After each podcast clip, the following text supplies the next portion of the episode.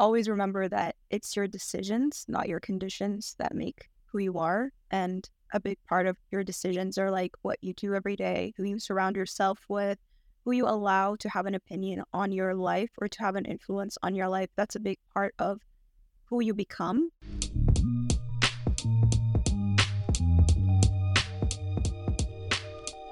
Come back to what are you saying? The realest podcast in the world, the people's podcast, where listeners can not only learn and grow, but also feel heard and seen. I'm Osama. My name is Muhammad.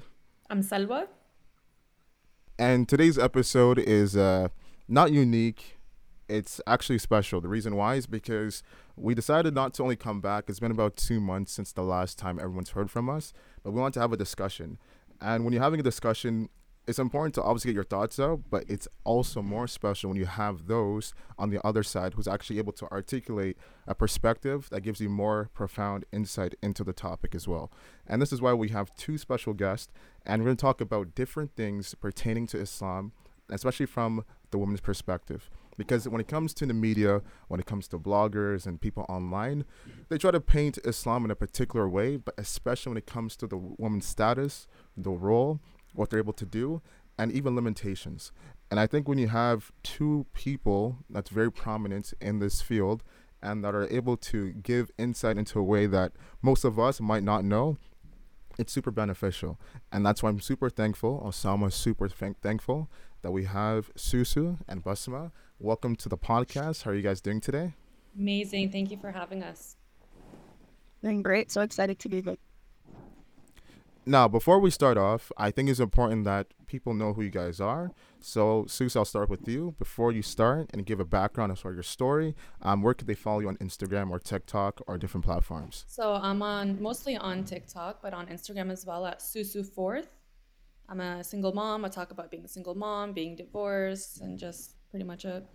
And Basma for yourself as well. Where could they follow you? And probably as far as the topic and content that you cover as well on your channel. Yeah, for sure. People can mostly find me on TikTok at Selim. I pretty much, I would say, the range of topics that I talk about are mainly related to like Islamic motivation. So trying to positively influence people through Islamic knowledge. And I think that's a good way to start the conversation because we talk about Islam, a religion that's very beloved, and obviously we're all Muslims as well. We always talk about what Islam is. We explain whether what are the five pillars. We explain who the prophets are. We explain the timeline and the history. And obviously, we're always trying to give explanation to those who might not know.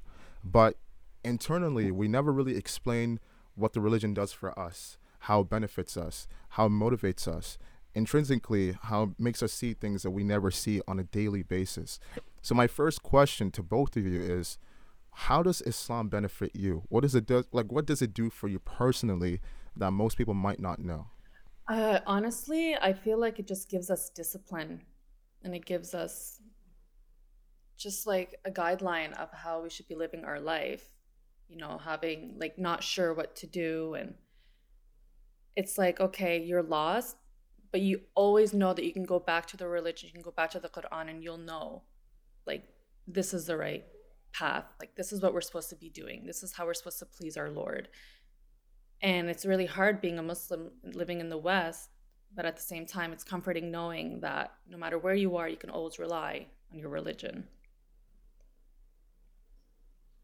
And also, what Islam gives me is peace and peace not only in the mind but also in the soul. Right? It's like no matter what is happening around the world, whatever is happening in my life, I know that in the end of the day, I could you know bow down to the one who created all of us and just literally pour my heart my heart out to him because you know obviously he's the Allah subhanahu wa ta'ala is the one who created everything and he's literally giving us this guide map on how to survive in this life and to me I feel like that's something that if, if you've had low and high points of iman you realize the value of that because as soon as you distance yourself from the deen mm.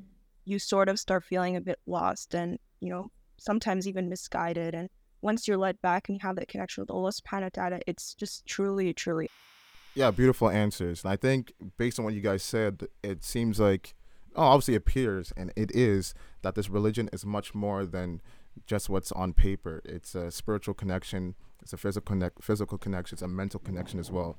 There's different ways of taking away from the religion, and also how it really motivates you. Um, the next thing I want to ask about is the fact of hijab because most people when they see this they think as if it's a burden it's a limitation it's something that muslim women are confined to wearing because they cannot be themselves or express themselves why do you think many people particularly in the west believe that hijab is a burden and can you give light to how it might be the opposite and it might be enlightening it might be modesty. It might be humbling. It might be powerful, empowering for you guys. Well, I think it's just the the media that portrays it as something negative. But honestly, I can't imagine my life or myself without the hijab. I just I can't. Like obviously, like you can ha- sometimes you have thoughts like, what would my life be, or like if I were to just take it off. You know, like all these girls are taking it off. Maybe you know it, that's normal to have those sort of thoughts but i can't like it's just it's so weird to me I, it's a part of who i am this is how i identify myself as it, and it truly does humble me. Like i would never put myself in situations where it would be disrespectful for the hijab. Like i would never go places where you know like a muslim woman should not be here. And this is what holds me or like stops me from doing that because like okay you have to respect your religion. You have to respect the hijab that you're wearing. So you sort of stray away from things like that. But i can't imagine myself ever taking my hijab off no matter how hard it is no matter where i live it's just this is me you know it, i feel complete when i put it on when i put it on that's when i know i'm ready to leave like i'm ready to leave the house i just can't picture myself without it Yeah, I agree. I think the negative connotation around hijab for sure comes from, you know, yeah, because think of it this way. When hijab is the topic of conversation, it's most likely around some sort of controversy. Like, you know, God forbid something happened to a woman with re- relation to, you know, hijab or something like that. But when people see a woman in hijab on the media doing something positive, most likely she's not talking about her hijab, right? Yeah. She's just an accomplished woman or a woman who did something that happens to be wearing hijab. And usually in the media, when we're talking about hijab specifically, even if you just write hijab news, you will see that it is surrounded by a lot of negative, uh, you know, controversy. Obviously, even the fact that negative news sells. So that's, I think, a big, big, you know, part of it. And, you know, it's really interesting because when people say, do you have the choice to wear the hijab? In terms of this world and this life, yes, right? My parents, alhamdulillah, never forced it upon me in terms of the religion, in my perspective, it's like, no, it's like once you know the religion enough, you realize that it's really not a choice. It's almost like prayer, where it's like you're being told you have to pray, right? So we have to do it for the sake of God. And I think one issue, though, when it comes around the topic of hijab, is people make it seem like it's a little too easy, right? And I think that sometimes creates a problem because the women who are like feeling like they have low iman or they're struggling with it, they're like, Am I the only one going through this? Like, look at all the other hijabis, like living it up and things like that. The reality is, we all are struggling through it, right? And the thing is, it's okay to to struggle with it. It's it's completely fine. And you're doing an act, you know, of worship to Allah subhanahu wa ta'ala. And literally that is the biggest, biggest reward. If we did have if God did not tell us to wear the hijab, I can tell you majority of women would probably choose not to wear it because what woman doesn't want to walk around with their hair flowing in the wind, you know? And so we do it for the sake of Allah subhanahu wa ta'ala. And I think that's the biggest part of it is because for Allah subhanahu wa ta'ala, a lot of us decide that, you know what, we don't have the choice. We are going to wear it because Allah subhanahu wa ta'ala told us to so. That's a great point, by the way. For honestly, to add on to that point, I, I agree. I just think at the end of the day, I look at it two, two, two different perspectives. One is a lot of people look at social media like as girls look at social media, see their favorite influencers, and they be like, "Oh, I want to be like that." So they, my image of being be- beautiful, which kind of leads into my next question. But my image of being beautiful is if I look like Nicki Minaj or Beyonce or whoever, celebrity or Kylie Jenner or whatever. But in reality, like I think the specifically, I can speak for myself. The older I got, I realized the beauty in with the hijab because I got closer to my religion. I got more old. I got more wiser. And I think a lot of people's when you're when you're being controlled by the media or by Hollywood, and being and thinking that I can only be beautiful by by these limitations, then you're never gonna see yourself or you're never gonna accept yourself. So I do believe there's a beauty in a hijab, like humility, modesty, like for a woman to go to her husband and savor her beauty for him. Specifically for even for a man to have his hijab to him to, for him to lower lower his gaze, for him to not look at other women or not to sexualize other women goes both ways. I think it's a beauty in both within that, within that. But I just think that Islamically, as you said, Basma, you do it to worship Allah and to like, and obviously to get closer to Him, as opposed to when you're like looking at Hollywood. If you want to get accepted in this world, it's not going to last a long time because one, we all know looks don't last a long time. It's going to go away. Two, you're going to realize that, for example, for like a lot of these people who are like go, chasing after, you know, worldly pleasures, it's gonna kill you. Like none of it. And when I in, the beautiful part about speaking on this platform with certain people, I realized that the more I speak to certain celebrities who are obviously more bigger and like more I guess successful than me, it makes me realize that I don't want to be around that energy because I just realize it's not happy, and I can tell that there's there's sacrificing something else which is not like natural, and yeah. Mo, what about you? And you know, it's never gonna come to an end something new is always going to come out. New beauty standards Never. are always going to come out. You're always going to be changing, always going to be changing. Whereas in Islam, you know, like, you know, everything that's about to happen. Like, nothing is going to change. Like, you know what I mean? It's like, what do you want to choose?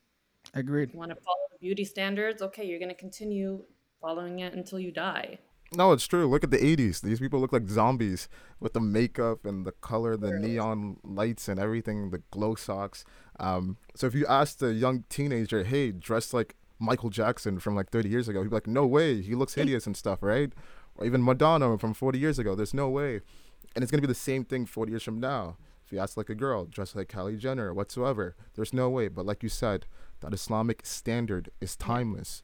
Doesn't matter the era, doesn't matter the culture, doesn't matter the figures of the time. It's never going to change. Why? Because Allah created in a way that's ordained to last forever. And it's very simple. If you just follow it and just step into it, over time you do get to see the wisdom behind it. Because I think that's the thing we always forget. There's always a wisdom behind everything in Islam, and we might not see it in a way. And plus, like Osama said, if we're blinded by like our lust and our desires to be like certain people in society, we don't really get to feel it. And I think that's a really beautiful thing. And I think the question is when people talk about hijab, the word modesty comes with it as well. It's like a marriage. It really, it's a yeah, it's a beautiful marriage between the two. But for some weird reason, people think that modesty is limitation. Modesty is something that you're not. It's not. You're not expressive. There's no way they could really be who you are if you're being modest 100% of the time. Like what pleasure do you get from modesty? No, I want to be myself. I want to be fully free. I don't want anyone to tell me what to do. So therefore, modesty is something that's not powerful for women. And what do you say when you see people making videos and maybe interaction in person when they tell you that I don't think modesty is a really good thing, so you might want to step away from it? What do you usually say to that? No. No, that I don't agree with that at all. I can be myself, and I'm sure Osama sees me all the time. My personality shines through no matter what I'm wearing. And I don't think the hijab puts any sort of limitations to being expressive of who I am. But at the same time, like you need to also have haya. Like you also like need to be wary of what you're saying and what you're doing because you wear the hijab. And there's nothing wrong with being modest and not like you want to express yourself, you can express yourself, but there's also something called like discipline. You need to discipline yourself. You can't just say whatever you want, especially if you're on social media. But to me, the hijab does not limit me at all with the things I say and what, how I want to express myself whatsoever. But it doesn't mean like, but like, I'm not going to post dancing videos. Like, am going to sit there and do like these dancing trends. Obviously not, because like that would be just like a joke and a mockery of the hijab. So that's what I mean when I say like there are you have to be disciplined as well. Like it's not that I wanted to do the dance videos, but I'm just saying like because I wear the hijab, I'm not going to do that. It's unnecessary. When it comes to modesty, I can tell you for sure that hijab does add a huge sense of accountability, right? Mm-hmm. Like Susu said, because what ends up happening is like when you're wearing hijab, you're like, wait, like I also have this external image of being a Muslim. So I need to also like watch myself. Like it's this weird sense of accountability. And I think anybody who took the phase of like either taking off the hijab and putting it back on, you sort of realize it because obviously when you're not really wearing the hijab, most people don't know you're Muslim. It's like you can do whatever you want. Obviously, Allah subhanahu wa ta'ala is watching, but in the end of the day, people don't actually know you're Muslim. People don't know mm-hmm. that you're part, you know, part of this community. I think though on the opposite end, like you like you said, Muhammad, is people do feel like modesty means some people think it means oh you have to be this like boring individual right? And i think that's something that i've at least struggled with a little bit specifically when it comes to people called quote unquote haram police right? A little bit about myself i'm egyptian. Egyptians we like to joke around we like to have fun we like to you know make jokes. And this is something that i'm personally struggling with right now where it's like where can i be myself to be my authentic self making people laugh right saying quirky things here and there without constantly being, you know, haram policed or being told, oh, you know, always be this like robot. And even if we look at the story of Prophet Muhammad, peace be upon him, we see he was a very funny guy, right? Even his wives, they all had personalities. So I'm not sure where this idea came from that like to be modest, especially a modest woman, you have to not have a personality or you have to be somebody who's like very like hidden. I don't understand. I think it primarily comes from culture but I see, but I, I would say that's like a huge uh, thing that I, maybe not only I'm struggling with, but perhaps a lot of Muslim women who are trying to be more modest, who are trying to be more practicing, and they're feeling like in the process, people are being like, you have to lose a sense of your personality, right? But again, Susu, as you said, accountability is a big part of it, where it's like, where do we draw the line where you have a personality, but at the same time, not be a part of fitna or not cause, you know, yeah. So and that's a beautiful point and uh, that's the whole thing it's for me since day one it's like either you'll be referred to as the example of what not to do or referred as an example of what to do and that's the whole fight for all of us as creators muslims in the west yeah it's like one of those things you want to be referred to as the person in the example of what to do so therefore they see the blessing as opposed to being referred as the example of what not to do so you're seen as a traitor, a person that took the religion for granted, right? And I loved how you talked about the personalities, especially when you talked about the Prophet, peace be upon him, his wives, because people don't really study the Sirah. So if you don't, you don't realize how diverse the Sahaba and their personality was. Not everyone was just like militant and just like super obedient. People are very loud. Some people are timid. Some people are very modest. Some people are humbling. Some people are very funny. And when you study the Sirah, you see how they're all able to interact and have a love for each other that was non you couldn't compare. And that's why obviously they're the greatest generation amongst everyone in human history. And I think when it comes to culture, there's certain things that we do in our culture. Growing up, you might think that's part of the religion. I know for myself growing up, I thought there were certain things in African culture. I thought that was entwined with Islam until you get older and you realize like, no, this is not a norm. This is not part of the religion. It's a culture indoctrinated through generations, and people believe it's a part of it, right? How do you navigate as far as taking some things from the culture, leaving it out, or asking questions to make sure that is this valid on a religion? Are we allowed to do this? And if not, why is this such a standard practice in our culture? Being Lebanese, we care so much about culture. We so much about culture and it has overcome Islam so much. And that's exactly when I was growing up, I took tradition more serious than I did religion. Because what are people going to say? What are people going to think? Like, you know, that it's just, it boggles my mind that the older I got, and I'm just like, wait, so that's like, it's not fard for me. Like, I don't have to like, so Islam says we do this and not this. I don't know. I don't know why we take culture and tradition so seriously to heart more than we do religion. And I, I, I don't even have an answer to that. But all I know is that the family that I grew up in, we care so much about culture and tradition, so much more than Islam. You, I don't know. It's just, but I honestly, I don't even have an answer to that because I'm still trying to figure it out. Yeah, that's honestly such a good point because I think Egyptians, it's a bit of a balance. Like you'll find people who are like extremely religious in the you know Egyptian community You only you know follow religion against a lot of things in the culture, and then you'll find people that are like purely culture and you know belly dancing. Like for example, some people in their Egyptian wedding they have to have a belly dancer. Like it's literally like a part of their quote unquote religion, right? It's like if if a guy comes up to me and he's like, "Oh, I want to get married, but there has to be a belly dancer," like if I say no, he's like, "Are you like insane? Like, do you have like, uh, you know, do you need like help?" Um, so it is quite interesting, and I don't know. Maybe media had a part of it. Maybe it's just like seen as uncool to have you know, some sort of religious standards because this is what the media has been, you know, pushing. And I mean, I'm not gonna lie, a lot of the things in the culture that we're talking about are low key fun, right? So a lot of people like they're like, I just want to have a good time, right? So to them, it's like the easier route. But then there's other things that are not that fun. Like for example, women having to be in the kitchen all the time. Like I recently learned that on Eid, Prophet Muhammad peace be upon him told people like even the woman to go to the masajid to celebrate Eid outside. But I was like, in our cultures, a lot of women are just stuck in the kitchen, mm-hmm. cleaning the dishes and doing things like that. So it is quite interesting. And I think the only way to honestly figure out what's culture and what's religion is to like learn the religion Education. because culture is all around us, yeah. all around us. And sometimes it like blurs the line.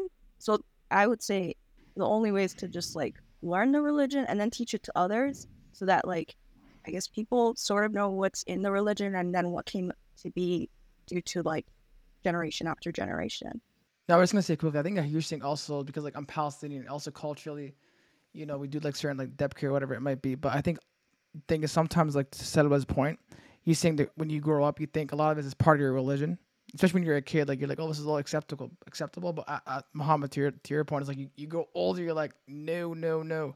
But I think a huge part is that when you start hanging out with people who are a little bit more religious than you, because when I've known Muhammad for like 22 years now, and by far he's helped with my religion to the point where it's like like I don't not, not like I was bad. I, just, I want to pre- preface that, but I'm not where I am now. But I do want to say that sometimes you start learning from people who are not even your race, and then you realize like, wow, like that's why like the beautiful part of religion is like you learn so much from different stories and people. You're like, man, this guy is not. This is like he's not even like Muhammad's not even Arabic and like knows his religion better than I do.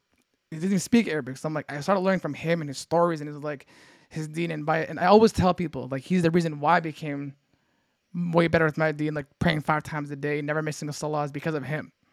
And I think it's really important, like with cultures, like as you said, Basma, it's really like of course have fun with your culture, but also to make sure you pick out which is not really good and which is which is okay to have because you should be proud of from where you're from. Never like never disown it.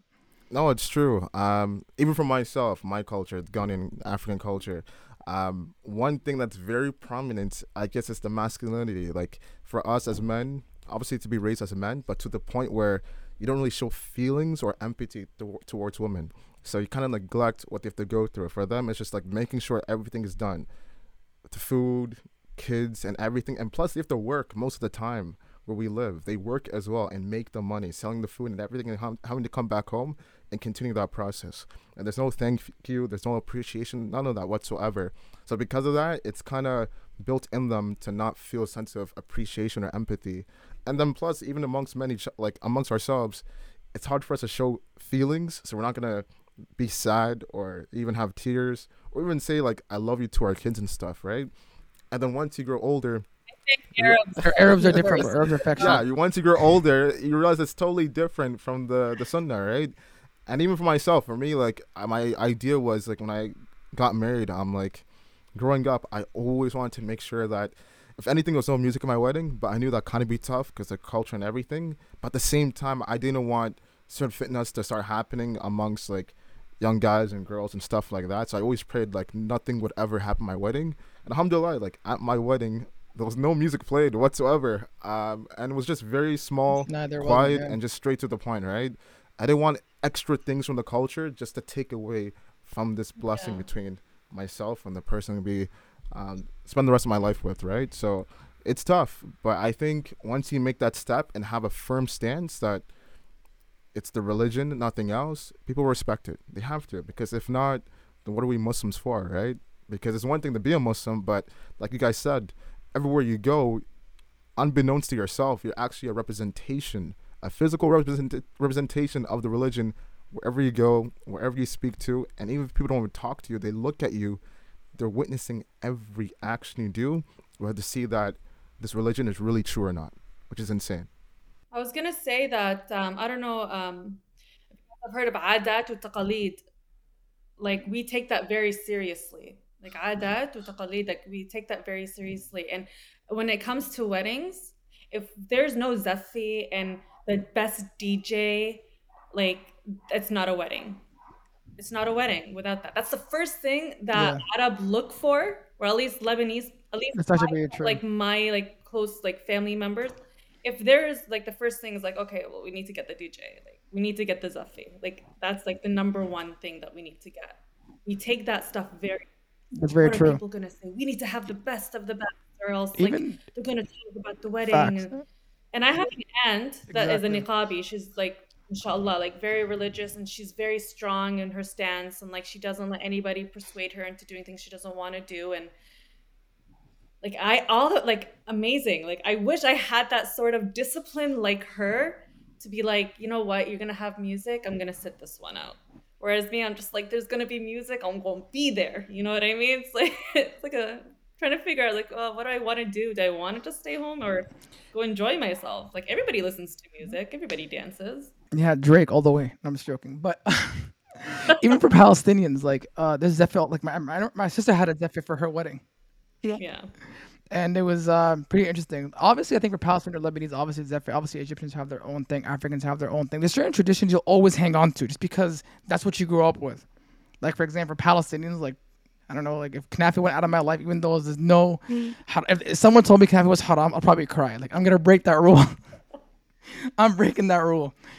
But I, uh, to your point about um, adat al taqalid, yeah, of course. I think at the end of the day, certain you're so attached to that tradition because it could be nostalgic for you, but you just know it's it's not going to take you away from your deen, and you know how to control it. Yeah. But if there's a, if there's a certain tradition or culture thing that's going to take you away from your tradition, I would say stop it. Everyone's trying to up one Yeah. one another.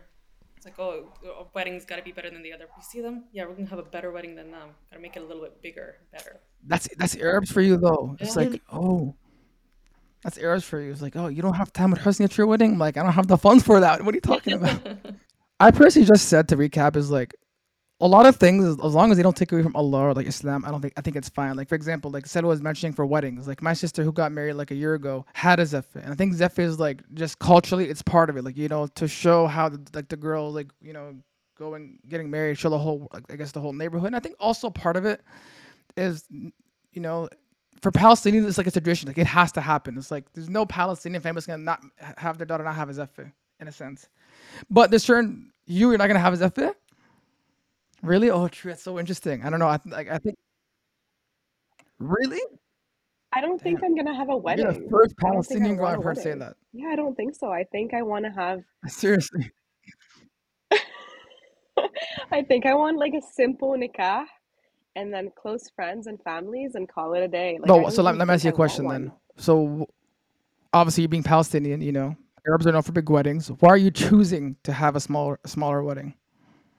Um, I think growing up, like I grew up back home for a couple years.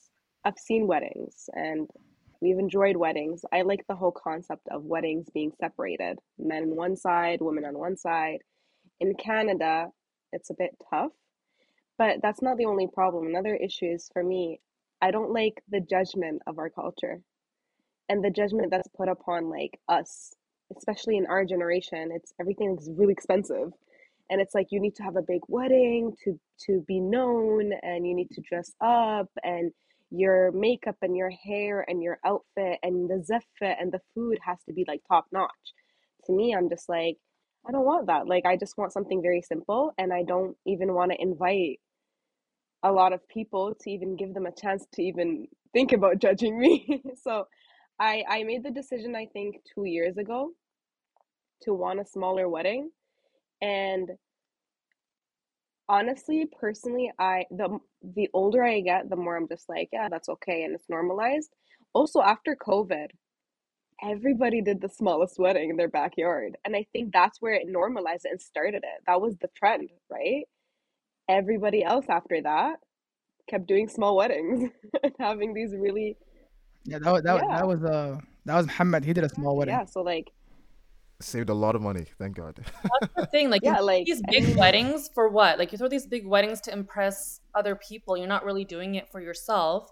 Whereas, like, the way we see it, it's like, okay, we went to this, per- we were invited to this person's wedding, and we gave an oath, like, we gave them like a gift, like money gift to them, two hundred and fifty dollars. So we're gonna invite them back so they can give that back. You know, it's like, well, I I went to their wedding and I gave their daughter this money, I gave their son this amount of money. We're gonna invite them because, as I said, adat wa taqalid, they're gonna come back and they're gonna do the same thing.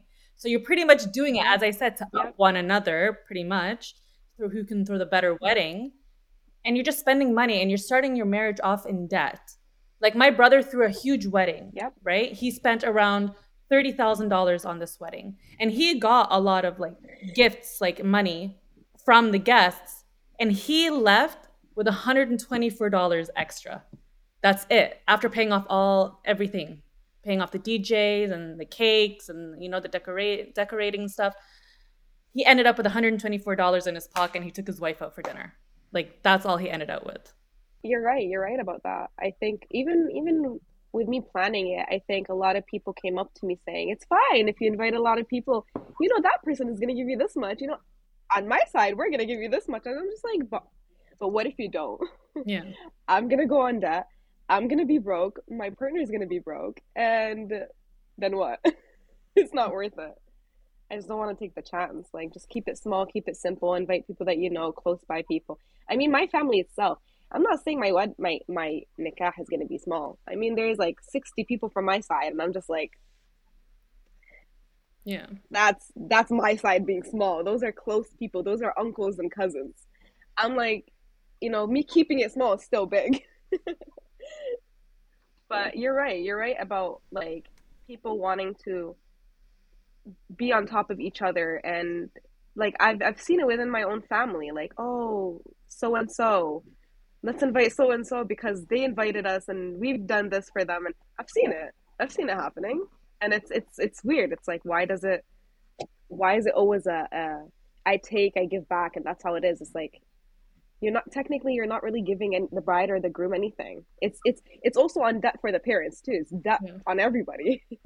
And I think that's uh, Very true. that leads to a beautiful question. A lot of people, when it comes to marriage, there's so much things to consider, right? Obviously, who to marry, who to invite, where to have the wedding, the budget. Is it gonna be perfect? Nothing can go wrong. Expectations, the pressure from both sides. Um, having this this discussion and with you guys here, number one, when it comes to marriage, what do you guys look for when it comes to marriage? Because a lot of people, especially young guys, they've been asking me this whole time when we're like leading up to this episode, they want to know what does you guys think about when it comes to marriage? Because for them, it's one of those things you're indoctrinated with all these weird beliefs and all these weird bloggers and all these weird ideas. what does a Muslim woman think about marriage and what are they looking for so they could become that person as opposed to just using this like rizology that they see from their friends and stuff like that and approach it the wrong way. You want to know what they can do to be men as opposed to being boys. So when you guys are looking for marriage, what are the qualities, the aspects, and the respect and manner that you want and expect when looking for a spouse as opposed to what you guys usually see with guys doing like oblivious things most of the time? Um, I, if I were to think about getting married again, I want a man that is stable, like stability, um, financially, mentally, emotionally stable. A provider, you know, someone that will provide for me, not just financially, just as well emotionally. Someone that is not immature, someone that's mature and is able to really understand how a woman feels and not just try to resolve whatever she's going through, but like actually listen. Um, and I don't know. We just need need a, like a man. We don't need like a little boy. I don't know how to explain it. It's and also like also a, a father figure, someone that you want to raise your boys, someone that you can rely on, because that's not my experience personally. Like I fear for my boys because I see their dad and I'm just like, oh my god. Like I fear for my boys growing older and end up being like their dad. Like as sad as that is. And I feel like the only reason why I would think about getting married is to have a more mature and stable father figure in their life. Because boys need their father. And unfortunately, he's not he's not a good one. He's not a good role, mo- role model for my boys. So so strong on the mentally stable. Because Yeah. when you were like stable, I was like mentally mentally stable. I mm. completely agree with because I think like honestly like somebody who practice is on like practices praise five times a day. Like people think like oh you have to be like a sheikh. No, you don't have to be the sh- a sheikh. No. Like even Prophet Muhammad peace be upon him, a companion asked him like what gets me to Jannah? He's like literally just pray your five times prayer and you're good to go. But the thing is, I think a lot of people aren't even doing that, right? Like they're not even trying to like pray their five times a day. Like on the outside, it looks like it, but I think a lot of times when you get to know someone for marriage, you realize a lot of people are actually not praying. Like a lot of people don't actually know the importance of prayer, right? And that's literally the most basic thing in our in our religion. I think like another thing is like if you're gonna expect something out of your spouse, then you should be following the same thing, right? Like a guy mm-hmm. cannot be like to his wife, like you have to wear hijab, you have to remove all makeup, you have to remove yourself from social media. But then I go on his Instagram and he's following half naked women, literally models that are wearing bikinis. Like I'm sorry, where's you know the haya in that, right? So I think that as well is like double standards. You can't have this like mentality that your wife has to be this like perfect angel, meanwhile you are you know doing things that are like haram behind the scenes. Um, and as Sousou said, like has to be a good you know father figure. Like how do you want your your children that are men to be like this is what you have to replicate. And i think even for the woman the same thing. How would we like our daughters to be like? We need to start you know working towards that mm-hmm. as well because it is a, a learning process right? Nobody's perfect. We're all trying to be the best versions of ourselves. So i think that's you know a big part of it. And a, a last thing that i want to say is also um emotional maturity. Like i think a lot of we were talking about culture, and I think in our culture, it's very expected that men don't talk about their emotions, right? That men uh, sort of have this like very logical standpoint, and they're. I feel like a lot of men are forcefully fed this and fed this to be very logical, have zero count for emotion. And I think a lot of men have to understand that a lot of women ha- are emotional beings, right? We are going to have emotions. Not everything is going to be 100% logical. And the best advice that I can give to men is it's not what you say, but how you say it because to a woman, what you tell her doesn't make a difference. It's mm-hmm. how you say it. You could say two things the exact same way. She gets triggered by one thing just because of the way you said it. Um, so yeah, just like one food for thought is men and women are made completely different. And I think both genders going into this process just need to acknowledge that that you know, I just want to add yeah. to what you said about praying five times a day. Though you are right, it's not always the case because my ex used to pray five times a day and he was probably like doing things and I not probably like he was doing things on the down low outside the house. And as well as his whole family, they're very religious. They just came back from Hajj. His mom and dad just came back from Hajj, and his dad prays five times a day, and his mom prays five times a day. But unfortunately, they feel like if they make their five prayers, it's okay to be the way they are because you know I'm praying five times a day is Allah ghafurun rahim. Allah's gonna forgive me forgive me no matter what. I'm making my five prayers. This is fard on me. Like I wish that that was the case. I really did. But it, unfortunately, that wasn't the case for me, and it's not a lot of case. It's a, a not like for a lot of women because there are men who feel like, okay, I'm gonna pray my five times, my five prayers, but I'm still gonna be an a hole. I'm still gonna be a bad person. I'm gonna still do things behind your back so I don't know. I feel like it, it's not just the five prayers, it's also their morals. Someone that has morals and someone that has fear in God. Not just, oh, I did my five prayers, but also you feel, you have a feeling, you have a connection with those five prayers where you wouldn't want to do anything outside. It's discipline. It's discipline by the end of the day. If a guy is going to leave his house and do whatever he wants, it's discipline. It's, it's, it comes down to like, you know, the whole term of men can cheat on their woman and still love their woman. But when a woman cheats on a man, it's because she's emotionally invested in the other man. And it's apparently true because men look at it like it's just a one time and I just love the woman that I have in my life. But it's the discipline that differentiates, it's the discipline that keeps them thinking, no, like this is wrong, this is haram, this is not right also it's um it's toxic masculinity around like going around. The the whole concept of a guy can do whatever uh, and you know he's still fine versus in the end it's always the, the the comeback comes to the wife and the kids. It's always the wife's fault no matter what.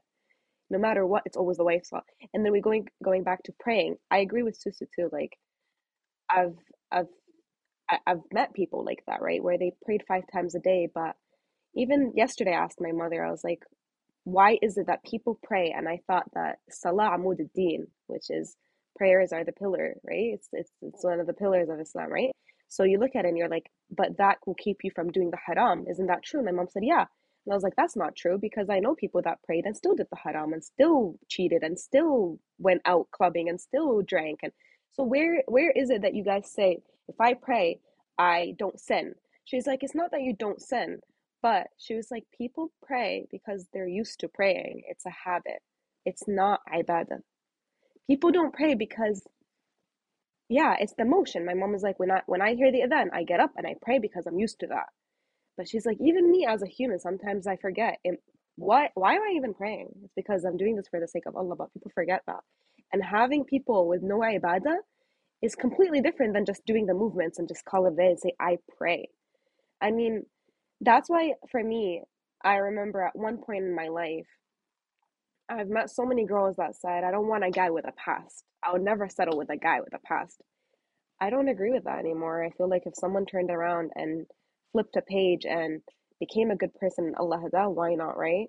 Because I've met the good and they weren't good. I've met the the the hafiz, the prayers, the people that prayed, but they weren't good. They did everything else, like Sister said, that was bad, but they prayed. So like I agree I agree with with with her point when she mentioned that it's not everything. Yeah, it's important, but that is not like everything.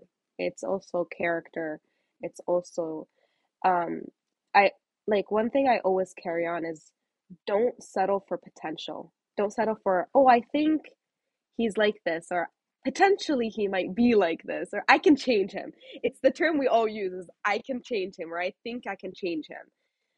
It's to settle for what's in front of you because what's in front of you is almost 90% of what you're going to get and you can't change them. So a lot of girls around, you know, in my generation or girls that are looking towards marriage or girls that are looking to the, you know, to find a spouse or husband, even within myself. And I think that's an eye opening to me too, is look for what's in front of you, not for potential, but to me, I've always had this ideal I can change this person. I can I can help this person. I can I can make them good. I can make but it's never the case and it's always it always turns around and hurts me or hurts others. And then we blame ourselves thinking like what went wrong? What happened? You chose the wrong person and you knew it from from day one. You've seen the red flags as they call them, red flags. But you still went for it.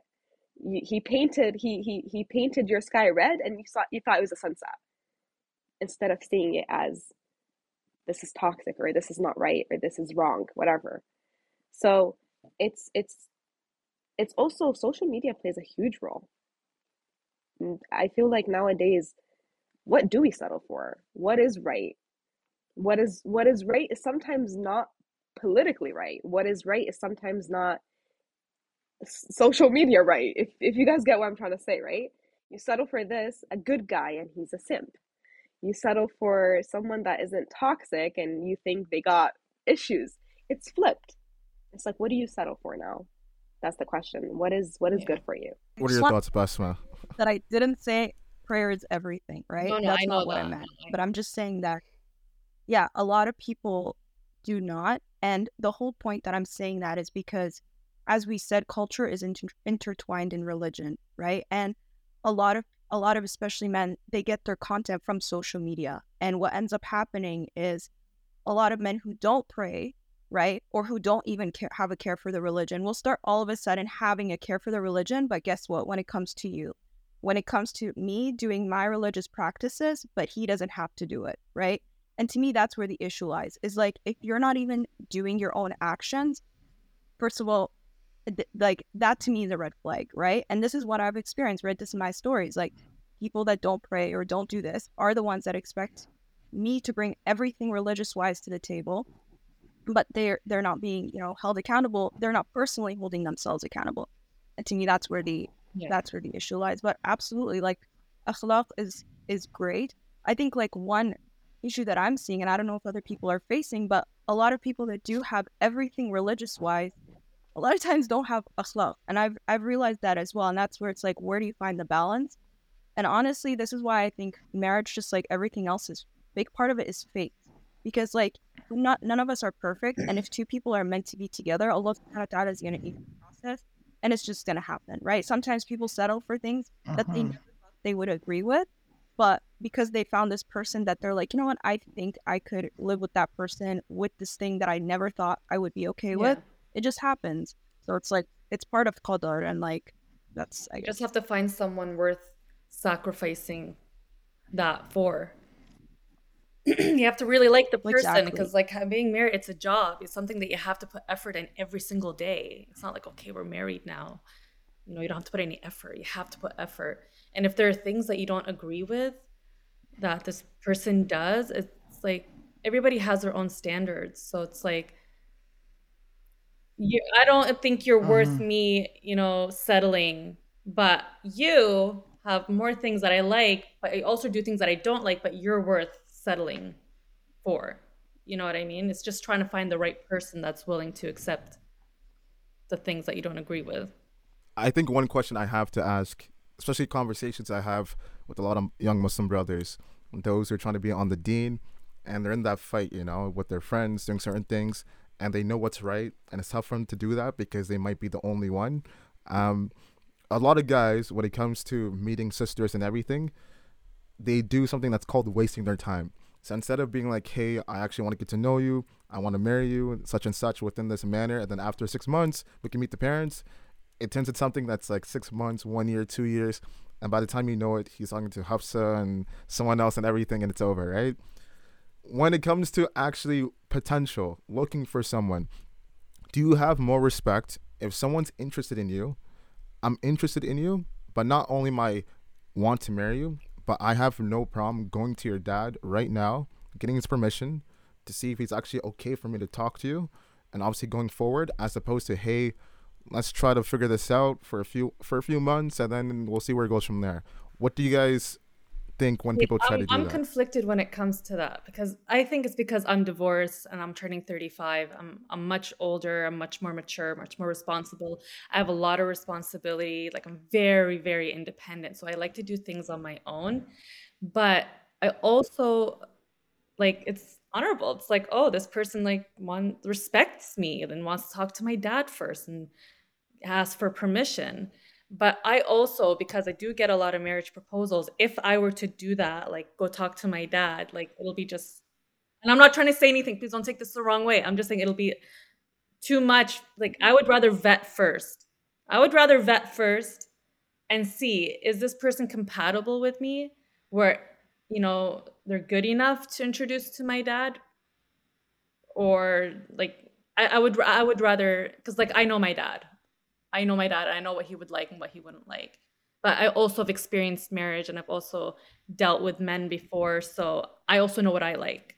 So I feel like for me personally, which may not be the case for Basma or Sahar, I would rather vet first. I would rather talk to this person and get to know them first, ask the questions that I want first before bringing in a third party, which is, would be my father or my brother. What do you think, Basma? Yeah, I think that's the dilemma, eh? Because like recently, so in the past, like I've been the type of person where it's like, no, I'm gonna vet them first, and then I'll send them over to my dad, right? And I've done that for the longest time. And then now I'm like, nope, they need to go through my dad first, right?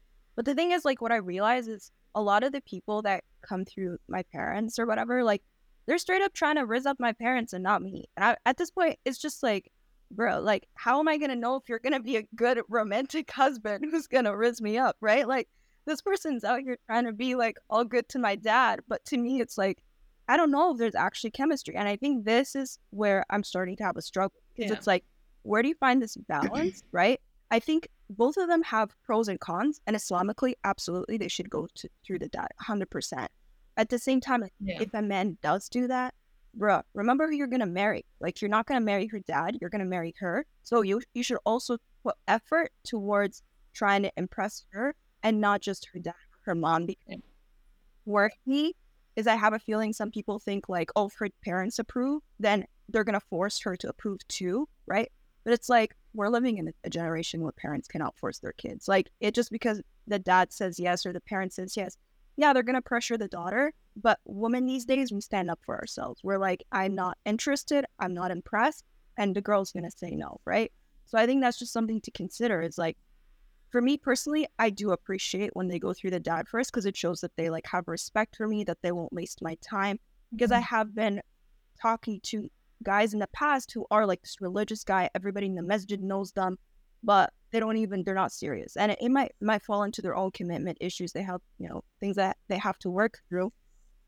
But I think from those experiences I've realized it's important to look in the dad. But again, if they go through the dad, just remember that it's not only about impressing the parents, like you also have to create a connection with the girl that you're considering to marry as well. I agree with both of you guys. I think a healthy balance is finding a balance, like a balance between, hey, or this is how I would do it, or even how I did it. You know, I've always been the type to be like, I've I've had my talking stages where, you know, I want to know if this person is really for me. And I've had men that said, I want to ask you for your I want to ask you for your hand, and the mm-hmm. first thing they do is talk to my mom. That never went well. because a lot of men they stop value not all but a lot of men stop valuing you know parents or they just think you know whatever i'll just talk to her mom but i won't talk to your dad you know and i've i've realized that i tell my friends when they're like oh, how do i know the person is really in for marriage i'm like right off the bat tell him meet my dad see his reaction just but just based on his reaction he might even say yes but based on his expression if he has a a, a, face or he's not satisfied, run. Run because he's not in it. He's not in it for marriage. Because a guy that's, listen, I always knew this and I have six brothers. Or hold on, you said if six brothers? if he wanted, he could. Sure. and he would. I got six brothers and I'm the only daughter. So, one thing I know is men are like, if I want that, I will get that. That's what it is. If I want this person, I will get that person. That's what I want. That's what I'll get. But if a guy doesn't want it, he'll go around and try to flip it around and say, "Wait, I we need to get it, get to know each other." All that BS. Personally speaking, how I approached it, spoke to the person. The my first fiance, I told my parents right off the bat, and I thought that was a mistake because I didn't meet him around COVID and I, I didn't know the person and I just wanted marriage and I saw potential. I saw prayer. I saw Quran. I saw this this amazing guy and I'm just like that person. That's it. I I, I mean you pray? What? Really? Whoa. Okay. Perfect. Let's do it. That's how it was. And God engaged right away. Little did I know I actually didn't know the person. I didn't even know his family. I barely ever even seen him. Like I saw him three times with a one year engagement. Like so it's it's it's it was tough on me and my parents when we when we broke it off. It was really tough. My my parents were it, it kept a border for them. When I introduced the second guy, they were like, no, no, no, I don't want to meet him. I don't want to talk to him. I don't care about him. My dad, I sat with my dad and I was like, Bob, I'll be honest with you. I spoke to him for a month. I want to introduce him. He's like, not, not, not, that's too soon. So I was like, but so you want me to talk to him and not tell you? And he's like, no, tell me, but I don't want to meet him right now. And so you know this is for you. This is the guy. Come introduce him. My dad said this to me, and it was shocking because I've always my dad has always been such a like hard shell, you know, boys, guys. I mean, he's a Palestinian father, like off the. But I sat him down and I was like, it's either I keep this away from you or I tell, I'll tell, I'll tell you, and I rather tell you and mom and they appreciated it. And after a couple months, like after it wasn't long, but after three, four months, I was like, I think it's time for you to bring your parents. I'm not doing this back and forth. And I met the person and I saw them, you know, in person. And I've met the parents before I even introduced them to my parents. I wanted to know his living situation, his family like, right? And then I introduced him to my parents. But I felt like that was always a way of reminding him I got I got people. Mess up and I got six brothers behind me. Screw up and I got like 60 cousins behind me. It was always an approach where I'm like, I'm not trying to scare you, but you signed up for this. so, you know, there's nothing wrong with the person not being your person. You go through that whole talking stage, even Islamically, talking with with a mahram or talking with a third person because you're trying to get that to know that person, right? but I feel like people think if it doesn't work out, it's, it's see, it's it's horrible. I mean, it's it's trials and marriage is a big deal. Like marriage is serious. It's a commitment. It's it's like like you mentioned you got to keep going. You got to keep trying. You got to keep keep keeping the spark going right? Or eventually it becomes boring.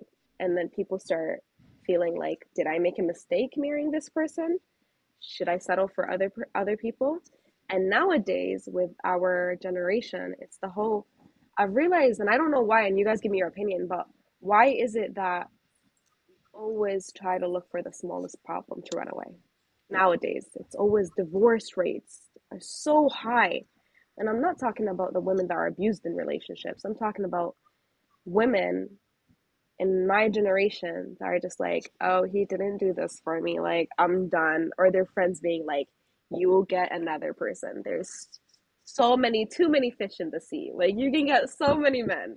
It's okay, girl. Don't settle for less. And I'm, I never understood the concept because I've always been a ride till I die type of person. and and it's toxic. It makes you think, okay, I can get that person and then break up with them and get another person and then and then, where is the where do when do I settle? When do I have my own life? When am I content with my life? Right? So what do you guys think? Um, yeah, they, I mean, they do, people do find the smallest issues to like run away, but I feel like they just have issues with commitment and they're just really insecure on the inside and just, or maybe they just don't value the other person enough to want to put the effort in.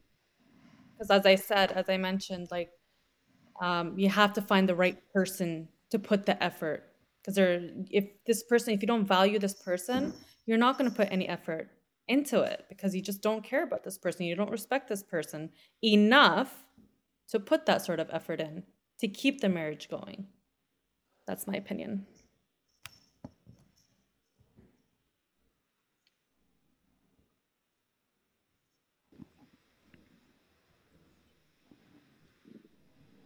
honestly, um, I I feel like, or I've realized, most of the time, I'm not gonna say half of the time, most of the time, when a girl comes to you with problems or relationship problem, it's mostly because she wants to fix the problem. It's she wants advice because she wants to stay, but she doesn't know what to do.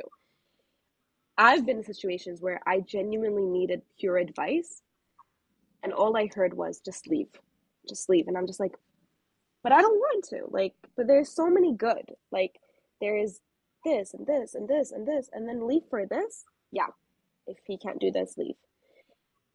But then when do I? When am I gonna find pers- a person that is perfect when nobody's perfect, right? And it's and it stresses me out sometimes. It makes me think. I guess I'm not for each anybody. If if everybody's a red flag, everybody's toxic. Oh, he spoke to you like this. Leave him. Leave him. What are you even doing? Why are you even with him? But I'm just like, well, then I start shifting it and blaming myself. So I would go, so and so did this, and it's upsetting me, and I don't know what to do and how to approach it. And then I would see the response of, what? That person did that? Leave them. So then I go, but I'm not innocent, and I did this, and if anything, I started it. I start shifting it and blaming myself to make that person look good for me to get accepted and be like, okay, you know what? Edit that that person is good. So when it was my fault, that person is good. But they didn't think you're not good for that person because you did all that. They're always on your side, right? Okay, if you started it, you know what? You can blame it on whatever. You just tell him you guys can work it out. But if it was just purely him, break up with him or leave him or end it or whatever it is. And it's it, it gets it gets frustrated. Like you get you get you start thinking okay then who do i go to for advice? So and i honestly like i started contacting honestly like sheikhs like a sheikh because i wanted to see a male's perspective. Because usually women are more emotional. And women will always side with women. Not majority of the time but i mean not always but majority of the time. They'll always be like you're my girl I'll side with you so then I had to reach out to men and be like, what do you guys think? What am I doing wrong? And what what, what can I do to fix my mistakes? Because I know I I'm very self-aware. I know I did this and I don't know how to how to deal with it. And I know I did this and I know this is the root of my problem. And and what do I do? And you see a whole different shift, a whole different perspective. You see, uh, you see, um, he did this and you did this, rather than he didn't leave. And it it's like it sucks, but then I think I think a woman that's where we go back to having male figures in your life having a strong male figure in your life. Even going back to the first point that Salwa made is having a father figure for her children. That goes back to having men in your life. And i'm not talking about boys i'm talking about men. I'm talking about a guy that can sit down and and, and be reasonable you know uh, having a father figure a brother figure a, a, a male figure that that is good to you um, girlfriends will not always be there when you need them for certain things. They can be there emotionally, but sometimes not logically. And and you want a balance. So I think normalizing speaking to a male figure, like a sheikh or a father or a brother, should be a thing, you know, and there's nothing wrong with that. That's very true. Yeah, I, I definitely agree.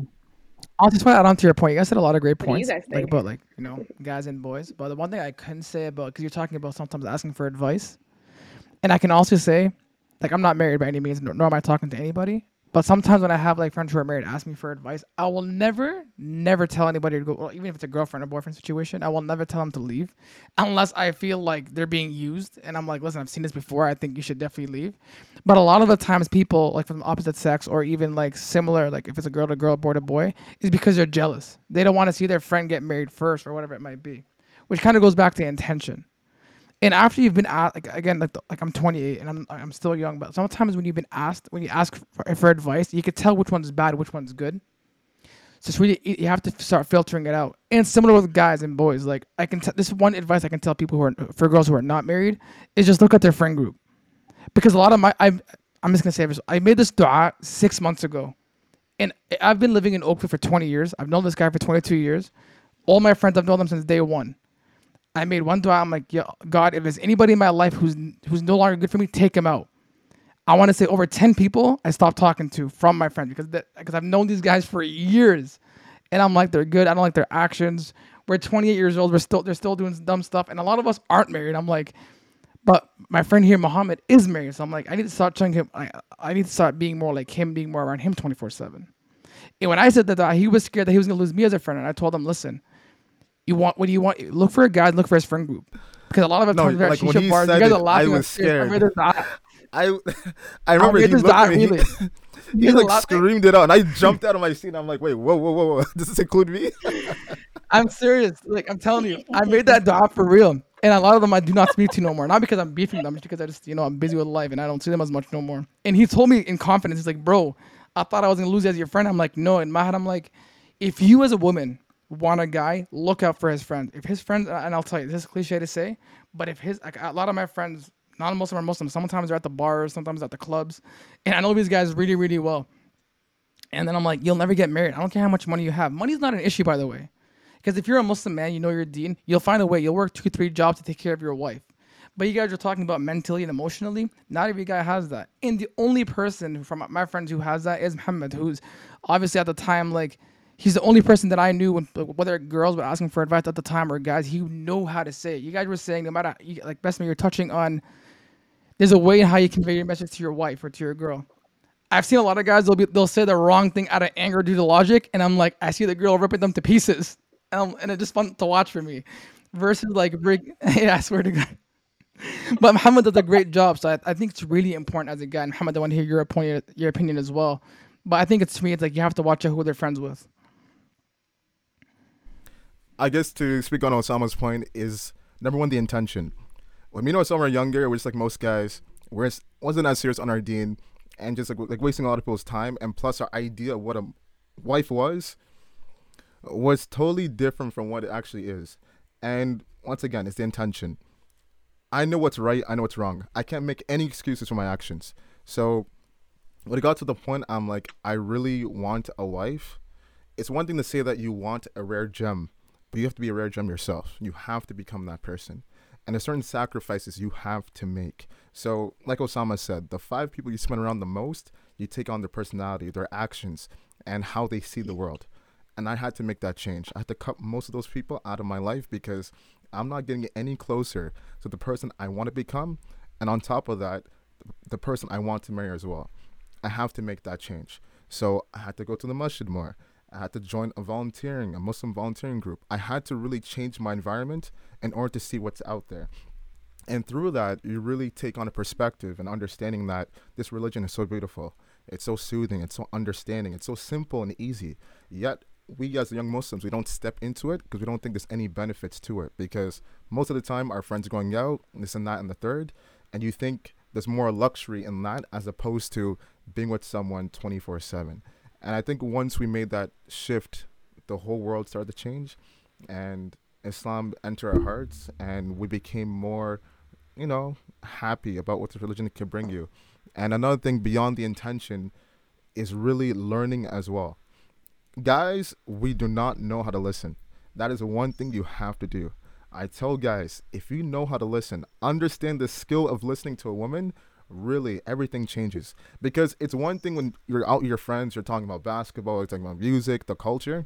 When you marry someone particularly a woman understand she's going to say 500 to a 1000 plus more words than you every single day. So you're not used to listening. If you don't understand the beauty and the essence and understanding listening you're just going to step away from her and you're never going to grow together.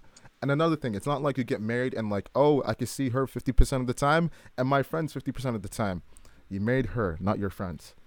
It's a sacrifice that comes with it. Yes, you can see them on a certain basis. I try to be. I try to. Be. I'm still growing. I try to be. But you, it's not a it's not a dual relationship between you and your friends and her as well.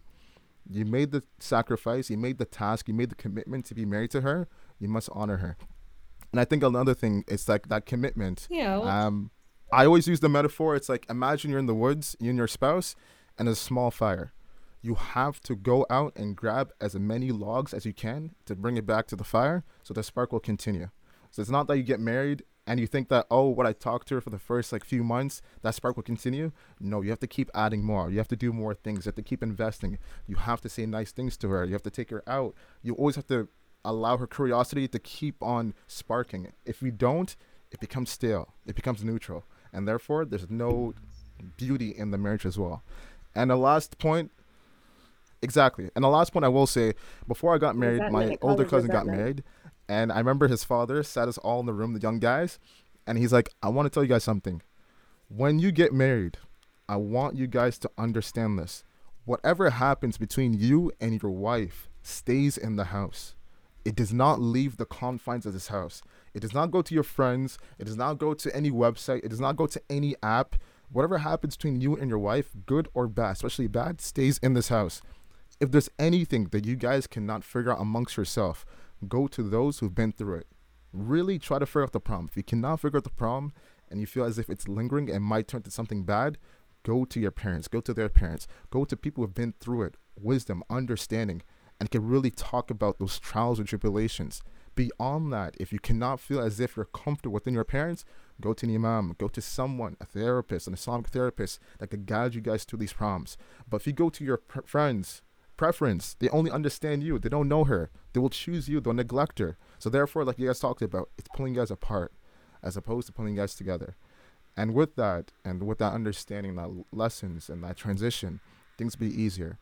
And I think another point too, it's like culture. You might want someone, and you might not have the funds, and her family might be wealthy, or therefore it might be vice versa, or maybe you're from this country, she's from that country make the prayers. Be sincere to your Lord, and He'll put you in the best favors. Like you guys all talked about, maybe it might not be that first person, but as you're getting closer, you're only understanding what you really want, and it gives you a clear vision of the person that you'll be with, inshallah. So it might not happen to that person, he might be crushed, but you're getting closer to that perfect, perfect, perfect embodiment that's gonna be a part of you as you go along your life. So do not take as a burden. Do not take as a punishment. Do not see it as something that's trying to hold you back. See it as something that's going to progress you forward to being the best version that you be. I was just gonna say, um, friends, friendships, picking your friendships. I think is something that should be taught when we were very young, and we were, but it wasn't ever super serious. You know, you've had friends that did the most and you surrounded yourself with it and you can tell it changes you.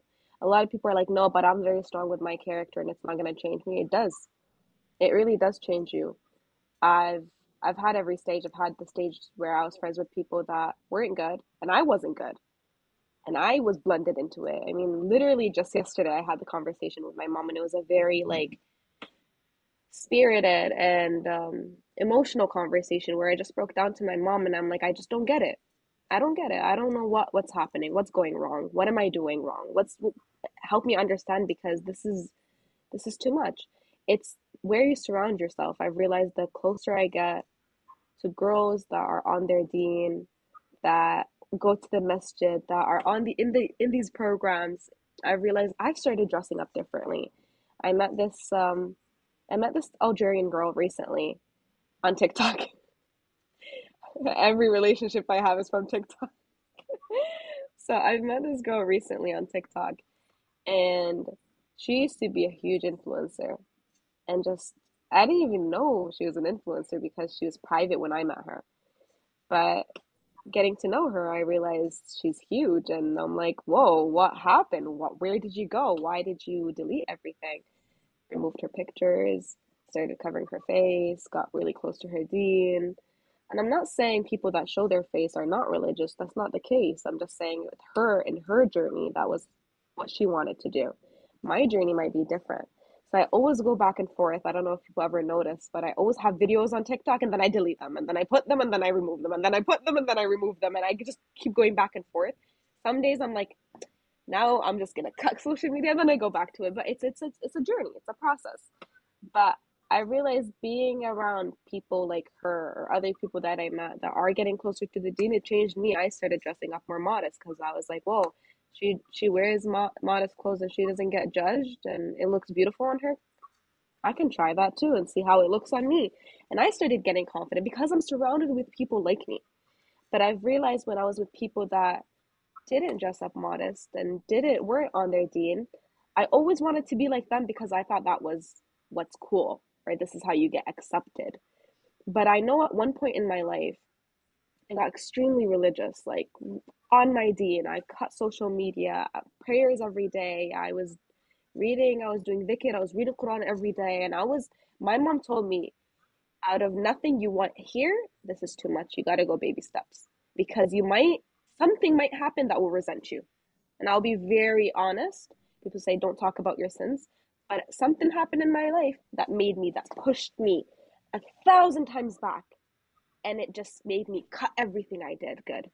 And it was my surrounding played a big role of how I should be. But I realized I lost a lot of friends when I was getting religious. I lost I people started calling me, Oh, you're so extreme. Everything is everything is and it was my lifestyle. I never judged anybody, but it was me. I just started dressing up modest. I stopped wearing makeup. Oh, you stopped wearing makeup. Who do you think you are better than us?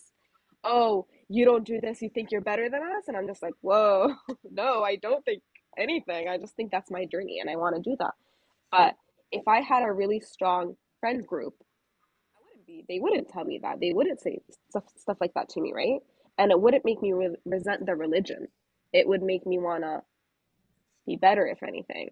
So even with men, like when you say look at your spouse's friends, I think it really hits. It really hits because I know people that are good, but if you see their friend group, whoa, you know, clubs, drinking, gambling, drugs, everything. And these are the these are the OG friends. These are the the friends that they are very close to. So you look at them and you're like, but if that's your friends and you're settling for that and you don't want to change that, what makes you think you're going to grow? You're not going to grow. You might go through your religious stage and phase and think, you know, you want to be religious. But if you can't make the commitment of changing your lifestyle completely, you're going to go back. And it's happened. I've seen it happen where people would get there and then they go back. They get there and then they go back. So it's like how do you it has to start within you it has to start with you it can't start i can't sit there and be like hey you should don't you shouldn't do this or you should do this i can't do that i can't change the person they have to do it within themselves like i'm assuming muhammad and you both had that realization of I want to do this for me because because that's what I need for myself. Right? So No, Osama kept me accountable, especially for guys. Everyone most of the time is yes men. When people are doing the same things that you know it's wrong, no one's ever gonna make the stance or position, hey, we shouldn't do this because we're Muslims. No. So when I decided to be more religious, and Osama as well, when I decided that I want to become married and I had to become that person, this guy would hold me accountable. You cannot go, say no, delete this number, do not talk to this person. Why? Because not only do you want change and you are being a part of that, this person can easily pull you back and destroy everything you have going forward. Why does it make any sense? And when you have that person that really respects you, that really wants to see you in that light, how can you let that person go? Most of the time, we tell people, Osama's too serious. It's on the deen and stuff, right? Like he's too. We can't go around him. He might get a spray or so. Like it's it doesn't make any sense, you know. Uh, that's that's how we think because we want everything easy and casual. But I can honestly say, with his presence and the companionship I have from him, he made me a hundred times better, and he still holds me accountable to this day. Osama, tell them the story when we went to Ottawa before I got married. You guys are so cute, by the way. Oh, okay. My guy. First of all, I love you, bro. I hope you know that. But one time we went to Ottawa two years ago. Yeah, this guy's my bro. Well, I love this kid. I love this, I love this guy so much. But we were going to Ottawa two years ago. Our boy had a, he's a photographer. He had a there was some car in Ottawa where it's like one of a kind. So he wanted to take a photo shoot of it. At the time, this guy was engaged, and I told him, I'm like, "Did you tell your wife?" He's like, "Nah, man." I'm like, "Listen, it's not a girlfriend boyfriend situation. Tell her right now that you're going to Ottawa." He's like, "It's one day." I'm like, "Brother, what if we die on the way? Something happens to us, like, uh, because our friend drives like a, you know, habit sometimes. It's an FYI, like an idiot. This guy speeds." He's like, "Nah, man, we're good." I'm like, "Whatever. It's your wife, not mine." And and we're we're going to Ottawa, and uh, at this point, obviously, you know, like like wives, fiancés check up on. So at this point, we're we're in Ottawa, we're about to go eat. She calls him, and she's like, "Where are you?" Man's like, "I'm in Ottawa." What? I'm with Osama. I'm like, why'd you bring me into this? And they had a, huge, a heated argument. And I remember after I told him, like, listen, bro, if I were you, I would talk to her. I'm like, this is my point of view. I'm not even married. I just told them, listen, as a friend, I can easily tell you, don't give an F, whatever, bro. It's a fiance. You can find another one. But I told them, I'm like, listen, you're a part of her life now. Though you're not married like Islamically, but you're she's still your fiance. She wants to know that she cares about you. And I remember the next day, me and you had a deep conversation. You're like, yeah, man, like I've learned my lesson because for him, I could easily as a friend because no one else, no one else said anything to you. I was the only one. I'm like, yo, bro, if I were you, just actually go out of your way and say something. Everybody else was like, all right, man, who cares? Who cares? Who cares? But what I want, what, what I want people to understand is like me as a guy, I could have been jealous. I'm like, yo, I don't have a girl. Why does this guy have a girl? No, I'm, I'm gonna ruin your life. But he, and even though he told me you're like you're crossing the line, I'm like, listen, bro, I'm just saying as a friend. Talk to her. And when he talked to her, I think he respected the fact that, not that I was right, and I, even, I never even told him I told you so. I'm just like, I want the best for you. Because there's a lot of guys that like he realized that day is like, some like God forbid, something happened. It like she would have had to live with the fact that he never told me. But if she knew, she would have been okay with it. And by the way, we were only there for like for 12 hours in Ottawa. It's not even like we were there for the whole day. But I think that she just wanted to make sure that the honesty. And I, and I remember that day was just like a switch. And I saw you switch. At that day going forward, you would tell her, hey, I'm going to go so and so. Even if it's like the Burlington, which is like half an hour from here. You're like, I'm going to Burlington, which is, by the way, it's an amazing thing. That's why I always say for guys, even girls, have friends. I always, I always hear like I always hear my sisters saying girls are jealous of each other, but guys are as jealous as, as you can get. Like when I got my car as a small as, as, a small story like five years ago, one of my friends kept crapping on me for getting a bad deal as opposed to saying tabarakallah mashallah. I'm like you I'm like you I'm watching out for and I've known this kid for a long time. But yeah, but at the end of the day, I would I would never be the guy to be like, oh Muhammad, I told you so. I told you what your wife would say. I'm like, nah, man. I'm like, I'm just here for you. And that was a lesson for myself. Yeah. Sorry, Muhammad. How would you like if she ended up in Ottawa without telling you, and then you call her, "Hey, where are you?" And she's like, i would Ottawa. go berserk. I would go berserk. and the thing is, to add more context, Ottawa's a tipping point because that was like the first week we had a vacation. So every day, myself and Osama and our friends, we went to like Niagara Falls, went to the U.S., went to all these different places, London, London. and I kept telling her the last second, Ottawa was like the final straw. He's like, man, like this is a trend, and I don't know if you know, like you're about to get like this shouldn't be happening, right? And for myself, when I went home that night, I really reflected. I'm like, this is the first time I ever had someone that really cared about me and my surroundings and whereabouts, besides your mother and your parents and stuff, right? I'm taking this as a joke. I'm not taking this to be serious, you know? And this is something I must consider. I can't just let someone be on edge all the time. I have to make that stance and change my behavior mentality because most of the time when you're going out, you're going out, right? But my life is going to change. I'm going from a Yeah. single person to actually being married. So I have to change my behavior understanding and mentality going forward, right? So I made that shift. Mm-hmm. I made sure that whatever happens going forward, of course, she has to know first about what I'm doing, my surroundings, my whereabouts, because she's my wife. She's not just someone I'm cool with, right? I always thank him for that because that helped. She, yeah, exactly. It took me a while. always thank to you, bro. Kind of. It took me a while to kind of um make the connection that you're talking about. I was like, "What is he talking about?" Until you started speaking, I was like, "Oh, it's about he did this." Okay. no, you know what though? Yeah, yeah, it's yeah. it's mashallah allahumma barik your friendship is amazing keep keep that's the thing keep the, the the the good close to you and and it's rare it's really rare nowadays honestly, at the end of the day, I think it's before I ask my next question, but I just did want I, I want to add on to your point. It's really important that we do pick wisely, especially as you get older. You know, when you get closer to your like late twenties, thirties, especially when you even have kids, you want to make sure that you're around good folks. Again, it is intention. Sometimes you don't know. Like I've told you, when I made that, I know you guys were laughing. I could tell you sometimes you, you think you know someone for 20 years and you don't. You're like, yo, where is this energy coming from? Again, sometimes it could be jealousy. Sometimes your values change, and I think when you get you were mentioning so how when you get when you get more religious, people think you're being weird. Again, if I have to be the anomaly, by all means I will be. Means, like to me, you're weird by not like getting closer to your religion, thinking that you have time. And by the way, it's before I ask my, like my next question, Muhammad always talks about you know like you're only, you're always here for like a short period of time, which is true.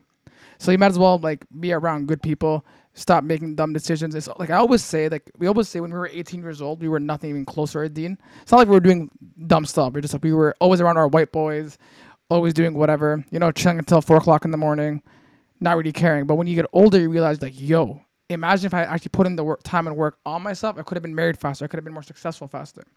But again, that's a whole different conversation. But my next question is about gender roles. And uh, a lot of guys or a lot of men, some I've heard some Muslim men saying this. So I, I want to hear Basma's, Salwa's, and Sohab's opinion. What do you what do you do when a guy says, you know what, man, I gotta go 50-50? Uh you're already laughing. I, I want to make sure that like when they when they set certain circumstances, if a guy's not willing to pay, make take care of the family. So what do you guys look at gender roles? What do you guys think of when people say 50-50 when it comes to financial situations? What are you guys' thoughts on If that? If he wants to go 50 50, then he has to go 50 50 on the pregnancy. He has to go 50 50 on the breastfeeding. He has to go 50 50 with having your body change. You can't. There's no such thing as 50 50. You want to talk about finances? You want to be a man of the household? You got to provide for me financially. You want me to birth your children and raise them and nurture them? You're going to need to do everything. I'm just here. I'm going to have your babies. I'm going to make your house a home, feed you, clean for you. That's it. There's no such thing as financially 50 50 because if you can't go 50 50 with being pregnant for nine months or breastfeeding for two years, then no, no 50 50. well technically Salwa, like you are working. You are doing all that. Like men men think well i'm working and i'm bringing the income. You're just working from nine to five bringing in an income your wife is at home cleaning and cooking and, and laundry and kids and food and she's ne- she's on her feet 24 7 and even if she's a you know she has a newborn she's breastfeeding and waking up at nighttime and taking care of the kids she's 24 7 working Yeah, we there don't. is no stop to it.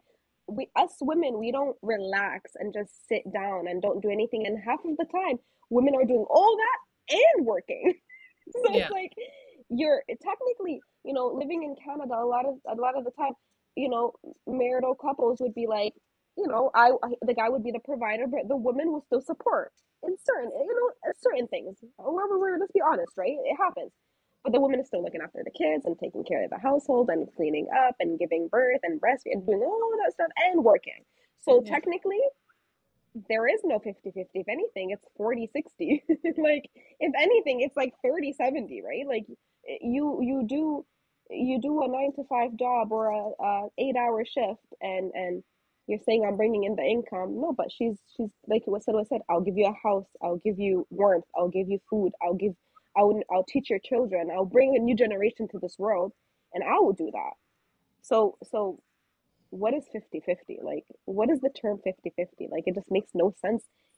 Even if a woman's working and providing with the man, there's no 50-50 in that. Right? For sure. And She, a woman will always give more.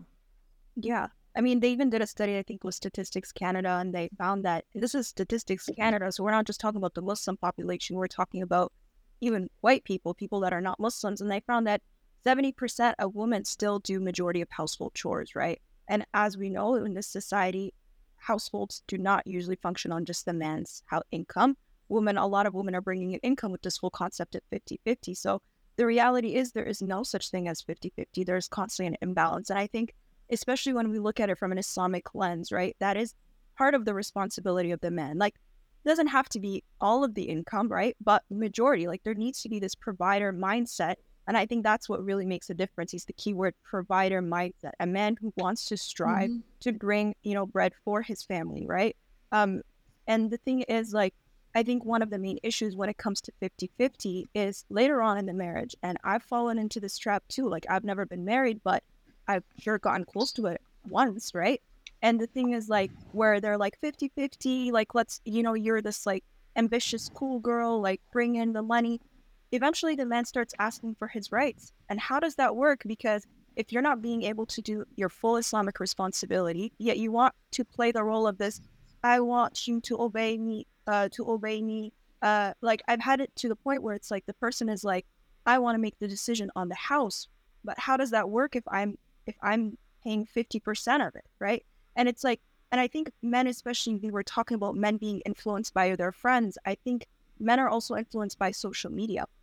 And what ends up happening is they see all these posts about obey your uh, obey your husband.